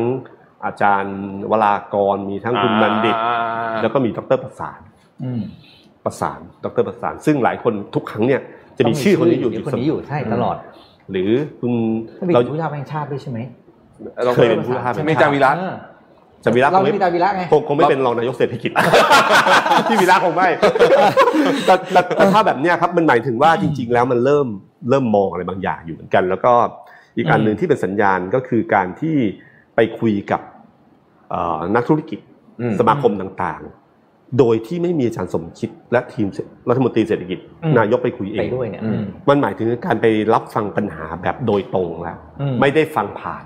ผ่านที่ผ่านมาทีมงานระบบของทหารเนี่ยมันมีระบบเสนาธิการที่คอยกลันกรอง อันนี้เป็นกระบวนการการทำงานปกติของเขาอยู่เสนาธิการจะมาบรีฟต่างๆเนี่ยกระจายอำนาจไปอืมแต่คราวนี้ไปคุยไปคุยตรงแล้วอะอืมอืมไปคุยตรงแล้วอะมันมันเป็น question mark อะไรบางอย่างที่ผมแบบ ผมก็ไม่แน่ใจเป็นสัญญาณปันอะไรบางอย่างอืมแล้วอย่าลืมว่ามันมีเอ่อ บางคนพูดถึงคุณกรณ์ชาติกวนิชอะไรเงี้ยที่ตั้งอืมอะไรเงี้ยนะครับก็ไม่รู้เหมือนกันว่าว่าวันหนึ่งเนี่ยพอถึงเวลาเนี่ยจะมีการเปลี่ยนตัวหรือเปล่าอืมน่าสนใจมากใช่ไหมระทึกมากๆเพราะอันกานี้รสุดอันท้าเนี้ยยสมมเป็ตินเอาง่าย ๆ วันวันหนึ่งถ้าเขาเปลี่ยนตัวอาจารย์สมคิดเป็นคุณกรณ์ชาติวนิชคุณเริ่มมีความหวังขึ้นไหมอ่าคืออย่างที่หรืพี่เปบลี่อยกนเป็คนนคุณใหม่ชันประสานเอออืมคุณรู้สึกดีขึ้นไหมอืมคือไม่รู้ว่าเก่งไม่เก่งทำได้ไม่ได้ไม่รู้ว่าแต่รู้สึกว่ามัน เป็นคนใหม่อะอ่าเรื่องคนใหม่คนใหม่เออมันมันจริงเขามรู้สึกนี้ มันจะมีความรู้สึกที่ลากไปได้อีกหลายเดือน ใช่ปะมันจะใช่มันจะมีความเพราะว่าผมเป็นผมเป็นคนมาใหม่ เวลาทำก็ต้องให้เวลาผมนิดนึง ใช่อ่าหนึ่งสิคุณอยู่ดีพันเดือนแล้วคุณจะไปตัดสินคนนี้ได้ยังไงแล้วกับว่าถ้าให้คนเดิมคนเนี้ยทำมาห้าปีแล้วได้แบบเนี้ยให้เขาอยู่ต่อก็คงจะได้ผลแบบเดิมแหละใช่ใช่มันจะเป็นเราความแบบนี้รู้สึกคนจะเป็นแบบนี้ผมอืก็มรู้สึกความรู้สึกคนเป็นอย่างนี้จริง เพราะฉะนั้นเนี่ยเราน่าจะเห็นการเปลี่ยนแปลง พอสมควรทีเดียวอืมหลังจากที่จบเรื่องนี้ไปใช่ครับใช่ไหมครับเพราะเรื่องเศรษฐกิจเป็นเรื่องใหญ่มาก ใหญ่มากอ่าจริง คือคนรัฐบาลจะไปก็เรื่องเศรษฐกิจนี่แหละ ผมผมผมถามถึงงบประมาณก้อนหนึ่งพี่ตุ้อืมมที่ที่ผมสงสัยมาก คือก้อนอื่นเนี่ยผมโอเคนะเรื่องของโอเคครับเรื่องซอฟต์โลนเรื่องอะไรเนี่ยแต่มันมีอยู่ก้อนหนึ่งครับถ้าจำไม่ผิดประมาณสักสี่แสนล้าน ที่บอกว่าให้เสนอโครงการมาอืมอันเนี้ยฮะคือทำไมมันถึงมีก้อนนี้อยู่มาเสนอได้ตอนนี้แล้วด้วแล้ยวทำไมเออทำไมถึงคือนี่คือก้อนกระตุ้นเศรษฐกิจใช่ไหมใช่ใช่ใช่อืมที่บอกว่าให้แต่ละหน่วยงานภาคเสนอส่วนมาเสนอโครงการมาครับ ผมผมพี่ตุ้มครับสี่มันแสนที่มันเยอะเนาะเยอะเยอะมากเยอะมาก เราสามารถเปลี่ยนอะไรได้หลายอย่างนะ ใช่ใช่ฮะใช่ไหมครับ ก็เลยสงสัยว่าไอ้ก้อนนี้มันมาจากไหนฮะมันมันไอเดียของมันคืออะไรคือคือคนเราฟังจากมุมของประชาชนเนี่ยเรางงมากว่ามันอืมคือผมเนี่ยผมก็คือถ้าแทบยังไม่ค่อยเข้าใจ คุณรวิทย์จะไม่เข้าใจ ผมก็คงเข้าใจยากเหมือนกัน คือผมรู้ว่าสี่แสนเนี่ยมันอยู่ที่ว่าส่วนหนึ่งถ้าเดิมๆอย่างเช่นเอ่อชื่ออะไรวะมิยากะ มิยากะเอยตอนสมัยคุณฟิสิกส์เขาเรียกนะไอโครงการเอ่อมิมิมิอ่านะตัวนั้นอ่าฮะมิยากะสวะอะไรประมาณนั้นนะครับตัวจำไม่ได้ละนี่ยาซาว่าอ่าโอเคอืมก็คือการเหมือนกับเงินผันอืมที่เอาให้ไปสร้างงานอ่าอะไรต่างๆ ขึ้นมาอืมเพื่อให้เกิดเงินมันหมุนอืมเข้าไปสู่ในพื้นที่อืมไอ้โครงการไอ้สี่แสนเนี่ยคนเสียวว่าเฮ้ยถ้าเกิดแบบนี้มันโอ้โหมันมันสูญเปล่าเยอะมากเลยนะ มันควรจะเป็นอันอื่นที่ให้เกิด move การเปลี่ยนแปลงและกระตุ้นเศรษฐกิจที่มันเป็นรูปธรรมกว่า ใช้คำว่าใส่น้อยแต่ให้ได้ผลเยอะอืมอืมคือใส่ถ้าคุณใส่แบบนั้นเนี่ยลูกปลายแบบนั้นเนี่ยบางทีมันผลมันไม่เยอะเท่าไหร่อืมบางทีคุณต้องใส่อะไรให้มันแบบอืมคืออันนี้เป็นอยู่ที่ยุทธศาสตร์ในการบริหาร4ี่แสนล้าน ซึ่งมันเยอะมากเยอะมากเยอะอืมากมครั้งนี้เป็นครั้งแรกและครั้งเดียวที่รัฐบาลกู้เงินแล้วคนยอมให้กู้ใช่ไม่โดนด่าค้านไม่ไม่มีใครด่าสักคนเลย ตอนคุณชัดชาติคุณยิ่งรักษณ์อ่ากู้ใช่หนึ่งล้านเอ่อหนึ่งสองล้านล้านบาทที่ที่ไปทำรถจะทำรถไฟจะทำรถไฟจะเรื่องอะไรเงี้ยระบบน้ำโอ้โหเลยไอ้คราวนี้ดูสิอืมเยอะเยอะกว่าจริงแต่ว่า เหมือนคนรู้สึกว่ามันมันไม่มีทางออกจริงอืมใช่คือเงินกู้เนี่ยเป็นทางสุดท้ายละที่เราจะต้องไปแล้วก็เราก็เห็นแล้วก็เห็นรัฐบาลทุกประเทศก็แก้ปัญหาด้วยวิธีการนี้อืมถ้าคุณใช้วิธีการแบบนี้ คุณก็สามารถบอกได้ว่าทุกคนก็ใช้ก็ก็ทำทำได้ครับอืมแต่ว่า พอไปดูในไส้ในเนี่ยครับขอขอถามพี่ตุ้มต่อหนึ่งครับชวนพี่ตุ้มคุยแล้วกันว่า ในไส้ในของการแก้ปัญหาเนี่ยมันมีอยู่อันหนึ่งที่ที่เราเลือกทางที่เหมือนกับจะไปช่วยคนตกงานซะมากกว่าถ้าเปรียบเทียบกับหลายรัฐบาลอย่างเช่นอังกฤษ หรือว่าในฝั่งยุโรปเนี่ยซึ่งเขาโดนหนักเนี่ยนะเขาตัดสินใจที่จะเลือกไม่ให้คนตกงานเออเมื่อกี้พี่ตุ้มพูดไปอืมอืมนะคืออย่างนั้นอังกฤษเนี่ยจ่ายเงินเดือนเลยใช่ บอกว่าครับคุณห้ามเลิกจ้างนะเดี๋ยวเราจ่ายเงินเดือนให้เจ็ดสิบห้าเปอร์เซ็นต์หกสิบเปอร์เซ็นต์อะไรก็ว่ากันไปครับรัฐบาลจ่ายเงินอุ้มเพื่ออุ้มให้นายจ้างเนี่ยให้เกิดยังสามารถที่จะจ้างงานต่อประคับประคองต่อไปได้อืมแล้วก็หาอะไรทำกันไป คือกับอีกบางอีกประเทศบางประเทศก็จะใช้วิธีการว่าเออไม่เป็นไรปล่อยบริษัทล้มไปก่อนเดี๋ยวเราช่วยให้เงินอาประชาชนไปทีหลังตกงานไปก็ไปช่วยเงินทีหลังพี่พี่ตุ้มคิดว่า ตอนเนี้ยมันยังพอจะกลับลำทันโอ้วันไม่เนี้ทัยนไม่ทันแล้วไปไปสิบ ไปสิบสี่ล้านคนน่ะ แล้วก็คนละประมาณสามเดือนคนละหมื่นห้าอืมมันไปก้อนบนเริ่มแล้วนะอืมมันแล้วแล้วมันบอกแล้วกระสุนมันน้อยลงไปเรื่อยๆแล้แล้ววไปเรื่อยๆอืมมันก็อาจจะเป็นช่วยเรื่องอื่นซอฟต์โลนหรืออะไรต่างๆอะไรต่างๆเนี่ยผมว่าไอ้เรื่องพวกเนี้ยจะต้อง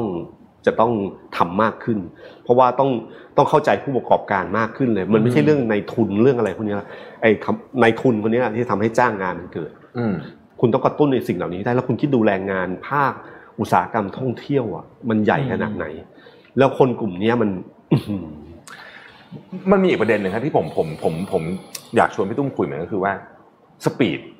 ของการแก้ปัญหา คือครั้งเนี้ยมันเป็นการแก้ปัญมันเป็นปัญหาที่แปลกนิดหนึ่งตรงที่มันมีความเร็วความกดดันด้านเวลาสูงมากใช่ครับไหมเหมือนระเบิดเวลาเลยติ๊กติ๊กติ๊กติ๊กเนี่ยแต่ว่าเราจะได้ยินว่าเดี๋ยวรอเข้าคอรมอวันอังคารอะไรแบบเนี้ยฮะเราก็เลยเราในฐานะประชาชนเนี่ยเราก็สงสัยเหมือนกันว่า ประชุมวันอาทิตย์ ได้ไหมอะไรแบบนี้แล้วคืออันนั้นสงสัยจริงๆแล้วตอนนั้นเออแล้วก็โอนเงินไม่ได้นะ เพราะวันโอนเงินติดราชการวันหยุดราชการอะไรแบบเนี้ยฮะคือ อันนี้มันเป็นมันเป็นสิ่งที่ไหนๆมันก็เกิดวิกฤตขึ้นในขึ้นมาอืมเราควรจะต้องแก้ซะเลยดีครับตรงการเรื่องพวกนี้ที่มีคนเคยบอกว่าให้ข้าราชการลองลองไม่จ่ายเงินเดือนข้าราชการสักสองอ่าเดือนอืมเราจะเข้าใจเรื่องนี้ดีมากขึ้นเลยอืมอืมอืมคือเขาไม่เข้าใจเลยคือคืออันนี้ไม่คนที่รับเงินเดือนประจำเนี่ย จะไม่เข้าใจเรื่องเรื่องแบบนี้จริงๆนะครับอืมว่าเวลาหาเช้ากินค่ำหรือการที่เอ่อ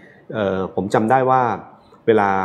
เวลาผ่อนผ่อนของสินค้าเนี่ยเช่นซิงเกออืร์มสมัยก่อนเนี่ยอดีตก็คือต้องเก็บรายวันอะอืมก็ต้องเก็บรายวัน เพราะว่ารายจ่ายเขารออยู่เยอะ ถ้าคุณไม่ได้เก็บวันนี้แล้วรอให้แบบเดือนนึงมันเก็บไม่เหลือชาติเขาหมดไปแล้วใช่อืมคือนี่คือการใช้จ่ายจริงอืมๆฉะนั้นผมว่าไอ้เรื่องเวลาเนี่ยเวลาคือเวลาทำอะไรก็ตามทีเวลาสำคัญที่สุด โดยเฉพาะช่วงวิกฤตในการตัดสินใจว่าต้องตัดสินใจอย่างรวดเร็ว แล้วการที่จะทำอะไรบางอย่างเช่น เขาบอกพูดถึงว่าเวลาเศรษฐกิจแย่ๆเนี่ยถ้าคุณจะขายของอะอย่าเอาราคาอืมแต่เอาเวลาเวลา เพราะบางทีเราขายถูกหน่อย แต่เราเวลาไปคิดเรื่องหาเงินเนี่ยจะดีกว่าอืมแต่บางทีเราเสียเวลากับการรอให้มันน่าจะดีกว่านี้วิกฤตเนี่ยมันจะมันต้องตัดสินใจด้วยเวลาอืมฉะนั้นไอตอนช่วงที่แจกเงินเนี่ยมีคนบอกว่า อย่าให้คนเป็นด็อกเตอร์คิดเรื่องวิธีการอืมอืมเพราะว่าเขาจะคิดซับซ้อนอ่าอืมคือ คือด้วยระบบคิดเขาจะตรรกะซับซ้อนด้วยด้วยตรรกะ อันนี้ไม่ได้แล้วตอนนี้มันไม่ถูกต้องอะไรต่างเนี่ยอืมแต่ถ้าให้คนขี้เกียจที่สุดคิดเนี่ยมันจะทำให้เรื่องมันเร็วที่สุดอืมอืมคือเพราะเขาจะหาวิธีการลัดที่สุดที่จะทำให้ช่วยกระบวนการอย่างนี้อย่างนี้เกิดขึ้นอืมอืมฉะนันที่บอกว่าท่วนหน้าหรือการคัดคัดคัดเข้าอ่อ่าคัดเข้าไม่ไม่ถูกต้องมันต้องคัดออกอืมอะไรเงี้ยคัดออกซึ่งซึ่งซึ่งผมว่าเนี่ยกระบวนการเรื่องเนี้ยจะเกิดขึ้นแต่ ผมอะเห็นใจอยู่ข้อหนึ่งว่าเวลาวิกฤตเนี่ยมันไม่มีตำราสอนอืมมันต้องเรียนรู้แล้วลองผิดลองถูกในระหว่างกระบวนการ เช่นเดียวกับการแก้ปัญหาโควิดครั้งเนี้ยช่วงเดือนแรกนี่มั่วมากเลยใช่ใช่ใช่ใช่พอรวบอำนาจเข้ามาสู่พรกฉุกเฉินอืมใช้ท่าไม้ตายที่คนเชี่ยวชาญที่สุด คือเขาบอกคือหลักการที่บอกว่าอาชญากรรมต้องทิ้งร่องรอย ก็คือว่าถ้าคนใช้เวลาสั้นที่สุดในการที่จะไปขโมยบ้านหลังนี้ ถ้าเคยกรีดมือซ้ายไม่ต้องกรีดมือซ้ายอืมมันถึงเป็นหลักฐานที่ตำรวจได้ ฉะนั้นเวลาที่คุณทำงานแล้วก็ตามที ทุกคนจะมีกระบวนการท่าไม้ตายอืมอ่าคุณท่าไม้ตายของคุณธนินคือครบวงจรอืมทำธุรกิจอะไรก็ตามทีต้องครบวงจรอืมท่าไม้ตายของคุณเจริญคือซื้อซื้อเทคโอเวอร์ใช่ใช้อ่าใช้ใช้เวลาที่เร็วที่สุดในการ ทุกคนจะมีท่าที่ตายเวลาเกิดปัญหาขึ้นมา ทุกคนจะคิดจากกระบวนท่าที่เราเคยเชี่ยวชาญที่สุดอืมฉะนั้นพอคุณประยุทธ์ใช้กระบวนท่าที่เชี่ยวชาญที่สุดณเวลาวิกฤต คือรวบถ้ารวบอำนาจมาอยู่ในตัว ใช้อำนาจเบ็ดเสร็จด้วยพรกฉุกเฉิน ใช้ข้าราชการที่เขาเชี่ยวชาญที่สุด เพราะเขารู้ใจและข้าราชการดีที่สุดอืมอืมเขาก็ใช้กระบวนท่านั้น มันก็ฝ่ามันมาถึงวันนี้ได้อืมอืมแต่ผมว่าวิกฤตเนี่ยบางทีเราต้องเห็นใจ ถ้าย้อนเวคือเราจะมีบอกถ้าย้อนเวลากลับไปแน่นอนที่สุด ผมเชื่อว่าถ้าย้อนเวลากลับไปอะทุกคนจะไม่คัดเข้าอืมถูก แล้วก็แล้วก็เสาร์อาทิตย์เนี่ยผมว่าเนี่ยคือปัญหาจริงๆนะฮะอืมปัญหาของอะไรที่ทำงานประจำประจำมาตลอดเนี่ย จะรู้สึกว่าต้องมีวันหยุดอืมพอมันมีเรื่องไอ้ราชการเนี่ยมันก็เลยจะเป็นคำถามที่ว่า ราชการเนี่ยการเมืองทำให้ราชระบบราชการไม่พัฒนา หรือว่าระบบราชการทำให้นักการเมืองทำงานไม่ได้นโยบายมันไม่ได้ขับเคลื่อนตามที่นักการเมืองอยากจะเป็นหรืออะไรเงี้ยอืมใครทำให้ใครถ่วงใครครับพี่ การเมืองกับราชการ ผสมน้ำยาแบบจิ้มคือคือคือนักการเมืองเนี่ยอืมในอดีตนะฮะในในอดีตเนี่ยอืมนโยบายต่างๆเนี่ยที่ที่หาเสียงเนี่ยมันจะไม่เคยเป็นรูปธรรมมากเท่าไหร่อืมหาเสียงคือหาเสียง ไม่ใช่หาเสียงเพื่อนโยบายนั้นมาทำอืมเอ่อหลายก็หลายพักการเมืองเนี่ยสมัยก่อนเนี่ยไม่เคยมีนวัตกรรมในเชิงความคิด ว่าจะนำยังไงบ้าง อันนี้ต้องให้เครดิตคุณทักษิณตอนไทยรักไทยขึ้นมาอืมคือใช้นโยบายนำแล้วก็ขับเคลื่อนเนื่องจากเป็นนักบริหารภาคเอกชน ก็เอาวิธีคิดภาคเอกชนมาใช้เอ่อมีการตอนนั้นผมจำได้มันมีการสัมมนาตลอดตลอดเวิร์กช็อปอืมอืม workshop workshop เพื่อทำให้ควบรวมไอ้สิ่งเหล่านี้มา แล้วก็มีคำใหม่ๆออกมาตลอดเวลาในเชิงบริหารเกิดขึ้นช่วงเวลานั้น เป็นครั้งแรกที่นักการเมืองมีนโยบายที่มาจากตัวเอง แล้วให้ข้าราชการประจำทำแบบนี้อืมแต่ก่อนหน้านั้นเนี่ยไม่ค่อยเป็นแบบนั้นอืมอืมแล้วหลังจากนั้นก็ไม่เป็นแบบนั้นด้วย หลังจากนั้นก็มีนะครับก็มีเอ่อพรรคการเมืองเริ่มแล้วแล้รู้วแล้วก็ว่าเริ่มมีเริ่มผมว่าเริ่มเริ่มรู้แล้วว่านโยบายขายได้อืมฉะนันนโยบายต่างๆ ก็เริ่มเกิดขึ้นอืมแล้วก็อืมเริ่มมีการแนวคิดทางทางการเมืองที่นำนำข้าราชการอืมแต่ถ้าพอสมัยพอพลเอกประยุทธ์เข้ามาเนี่ยพอพลเอกประยุทธ์ปั๊บเขาก็คือมาจากข้าราชการประจำอืมฉะนันวิธีคิดมันก็ต้องเข้าใจว่า คุณจะให้ใช้เวลาตั้ง 40 ปีที่เคยอยู่แบบนี้ แล้วมาเปลี่ยนเนี่ยมันมันเปลี่ยนคนเปลี่ยนยากอืมอืมฉะนั้นกระบวนการทำมันก็เป็นระบบระบบกึ่งข้าราชการประจำอืมอืมแต่แต่สิ่งที่พี่ตุ้มพูดอันหนึ่งที่เราเห็นก็คือช่วงหลังจากที่ปั่นป่วนอยู่เดือนหนึ่งเนี่ยนะฮะหลังจากนั้นก็เริ่มค่อยๆเข้ารูปครับเข้ารอยเหมือนกับว่าโอเค เริ่มควบคุมสถานการณ์ได้ แล้วก็แล้วก็ทำให้เหมือนกับคนสงบลงได้พอสมควรอืมก็อย่างอย่างช่วงเนี้ยก็อืมถือว่าโอเค คนก็อาจเจอในายแพทย์ทวีสินนะอ่าตอนอ่า ตอนสายสายๆตอนแรกๆไม่มีนะครับตอนแรกครับไม่มีศูนย์ อันนี้แล้วก็ต่างต่างคนก็ต่างให้ข่าววันนี้พูดเออคนนั้นพูดอย่างคนนี้พูดอย่างไอ้วันปิดห้างอะคือวันที่ตอบได้ดีที่สุดเออเออใช่คือมั่วมากมั่วมากอืมมั่วแล้วงงมากว่าอยู่ดีเฮ้ยพอตอนกทมสั่งปิดห้าง ไม่คิดเรื่องคนกลับอืมบ้านเหรอเอออืมถ้าคนกลับบ้านก็คือเอาโรคกลับไปหรือเปล่าอะไรเงี้ยอืมคือคืออย่างเงี้ยมันต่างคนต่างทำมากอืม จนวันหนึ่งมารวบแบบนี้ขึ้นมาแล้วก็หมอทวีสินก็ช่วยได้อืมเยอะ เพราะว่าพอเรื่องการสื่อสารที่เป็นหมอพูดมาปั๊บมันก็มีความน่าเชื่อถือมากกว่าอืมพลเอกประยุทธ์มาพูดแบบนี้เนี่ยบางทีบางทีพูดในเรื่องที่ไม่เชี่ยวชาญเนี่ย มันก็จะเละเอาจะเลยอย่างคนเช่นเรื่องจำอธิบายเรื่องห้าพันบาท ที่บอกว่ามีแค่เดือนเดียวอะไรอ่าต่างๆอ๋อามีแค่เดือนเดียวเองนั่นปั่นป่วนแค่มากนานๆแถลงทียังแบบแถลงทีแบบอืมอืมระเบิดตูมเลยเออถูกแล้วก็ก็ต้องเข้าใจว่าตัวสถานการณ์รัฐบาลตอนนี้คือมีคนรอ ถล่มอยู่แล้วใช่ใช้คำเรียกใช่ใช้คำว่าถล่มแหละเออแต่ผมว่าตอนนี้จริง ๆ แล้ว จริง ๆ แล้วฝ่ายค้านเองเขาก็เหมือนกับปล่อยให้รัฐบาลแก้ปัญหาอยู่ประมาณหนึ่งเหมือนกันนะฮะก็ไม่ได้ออกมาเขาขยับไม่ได้นี่ไม่ได้ออกมาฉุซัดเฉินขซัยัดบอะไรมากมายอืจริงๆเขาก็พอทำได้นะเอามาแซะๆตามโซเชียล Twitter มีเดียอะไรอย่างเงี้ยแต่ก็รู้สึกน้อยรู้สึกน้อยผมติดตามเอ่อทวิตเตอร์นักการเมืองอยู่ทั้งทั้งหมดอืมทุกทั้งทั้งสองฝ่ายแล้วก็พอเห็นว่า เออเขาเขาก็ไม่ได้แบบจะฉวยโอกาสที่จะอัดหนักมากในช่วงนี้ แต่คงรอก่อนรอผมเปิดผมว่านักการเมืองเขาเขาดูอารมณ์สังคมอืมพอออกอ่าอารมณ์ตอนเนี้ยอารมณ์ตอนเนี้ยคือคนบอกเมื่อไหร่โควิดจะหายอ่าเมื่อไหร่จะปล่อยคลี่คลายได้อืมเมื่อไหร่สภาพบรรยากาศจะมาสู่บรรยากาศปกติ ผมรู้สึกว่านี่คือหัวใจสำคัญที่สุด เมื่อไหร่เศรษฐกิจมันจะดีขึ้นอืมอะไรทำนองเนี้ยผมรู้สึกว่าเนี่ยคือเรื่องใหญ่สุดฉะนั้นการ การที่มาเขย่าอะไรตอนเนี้ยมันมันมันมันเป็นช่วงเวลาที่จะดูนิสัยไม่ดีใช่ไหมฮะอ่าจะดูไปซ้ำเติมเขาอะไรอย่างเงี้ยเออฉวยโอกาสฉวยโอกาสกันอะไรอย่างเงี้ยแต่แต่จริงๆก็มีการเคลื่อนอยู่เขาก็มีการตั้งข้อสังเกตทีละเรื่องอ่าทางคุณสุดารัตน์เองอะไรต่างๆก็จะมีแบบ Facebook ของเขาที่เอาสสฝ่ายค้านมาพูดเรื่องต่างๆ มาชี้ประเด็นอืมเพราะคุณสุดารัตน์ตั้งแต่เรื่องสาธารณสุขตอนโควิดเขาก็จะมาบอกว่าควรทำยังไงอ่าอืมอะไรเงี้ยเสนอต่างๆ อย่างเช่น พอเคสเรื่องการบินไทย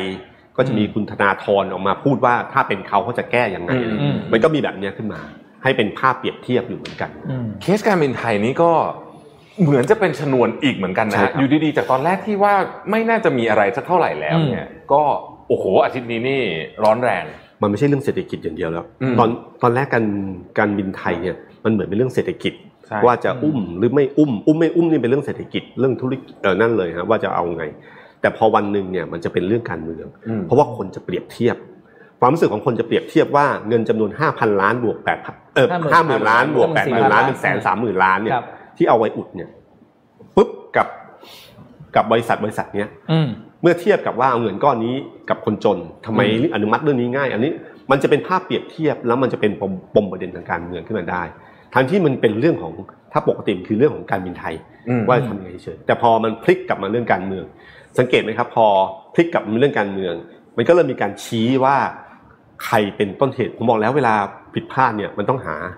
สักมันต้องหาเหตุสักคนแพะหน่อยละตอนนี้ก็เริ่มพลิกขึ้นมาว่าชี้ไปที่คุณทักษิณอืมคือคุณทักษิณนี่เป็นคนที่มีคุณคุณนูปการของประเทศมากเวลามีปัญหาพับชี้ไปหาคนนี้ก่อน เพราะเราเพราะคนเป็นคนที่มีทั้งคนรักและคนเกลียดอืมเยอะอืมปุ๊บชี้ไป ทั้งที่หลายคนก็มองเฮ้ยเรื่องซื้อเครื่องบิน สี่ลำหกขบวนเอนั้นสามสี่ศูนย์เออนะอืมมันสิบกว่าปีแล้วนะมันอ่าเท่าไหร่อ่าปีสี่ซื้อเมื่อเป็นสี่เจ็ดสี่แปดนานมากละสิบห้าปีอืมสิบห้าปีอ่าแล้วเป็นต้นตอของฮะอืมของของการบินไทยได้อีกครับนะอืมนะครับอะไรประมาณเนี้ยอืมทั้งที่หรือมีคนบอกว่าตอนที่พลเอกประยุทธ์พูดว่าให้โอกาสการบินไทย เราให้โอ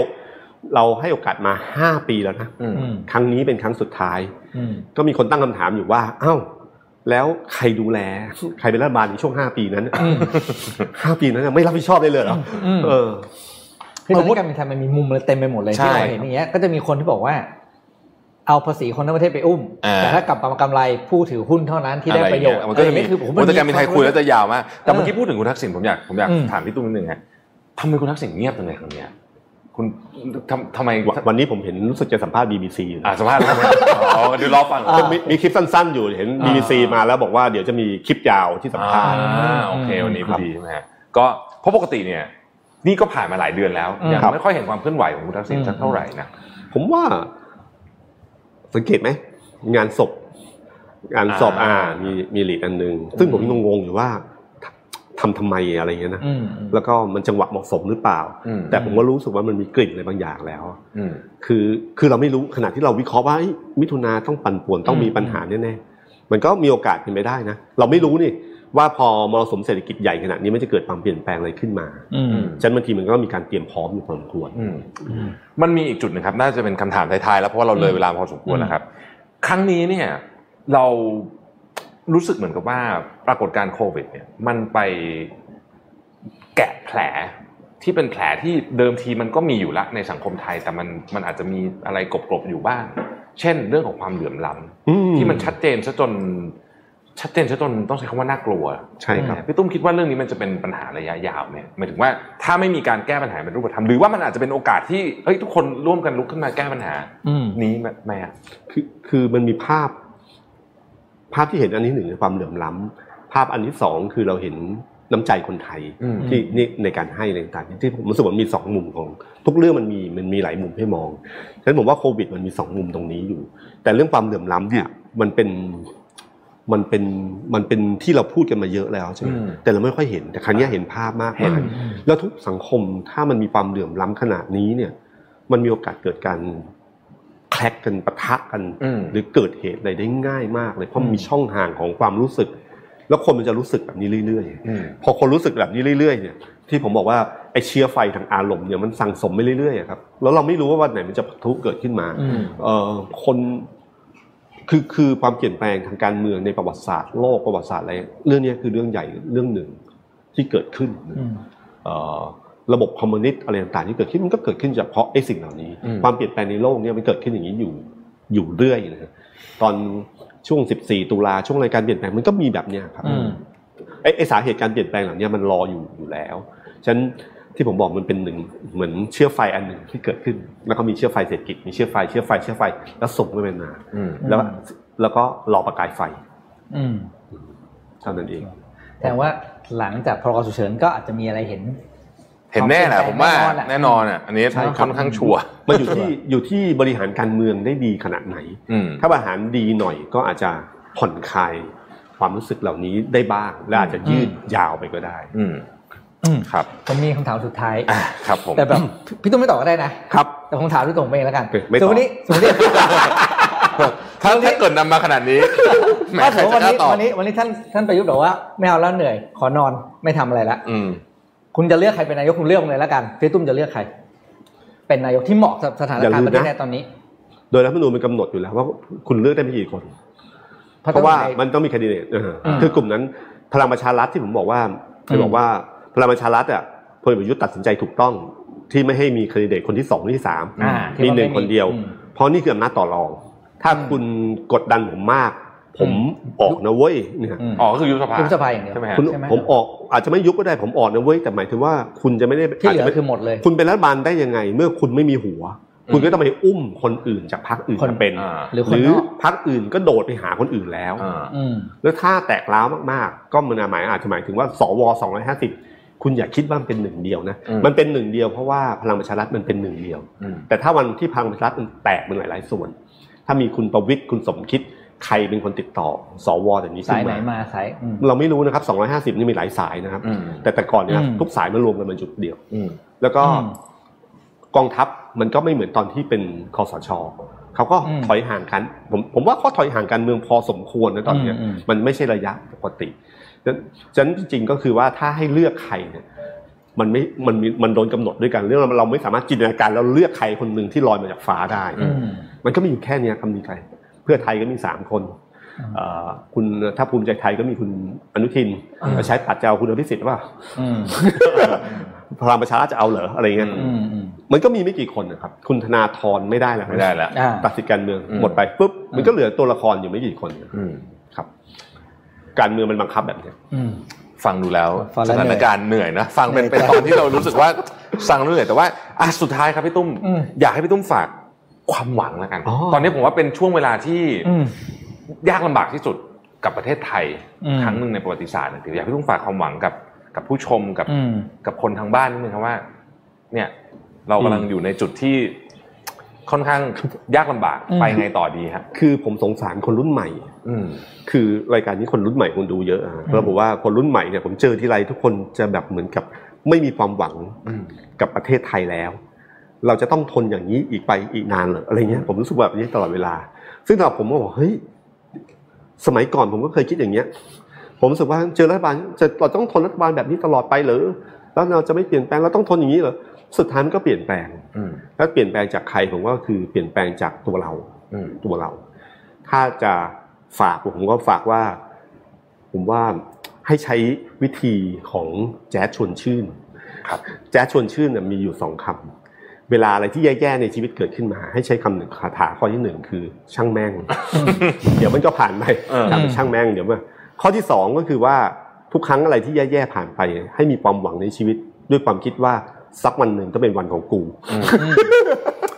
โอ้โหเป็นเป็นการฝากที่เท่มากครับสุดยอดมากๆเลยผมว่าสองอันเนี้ย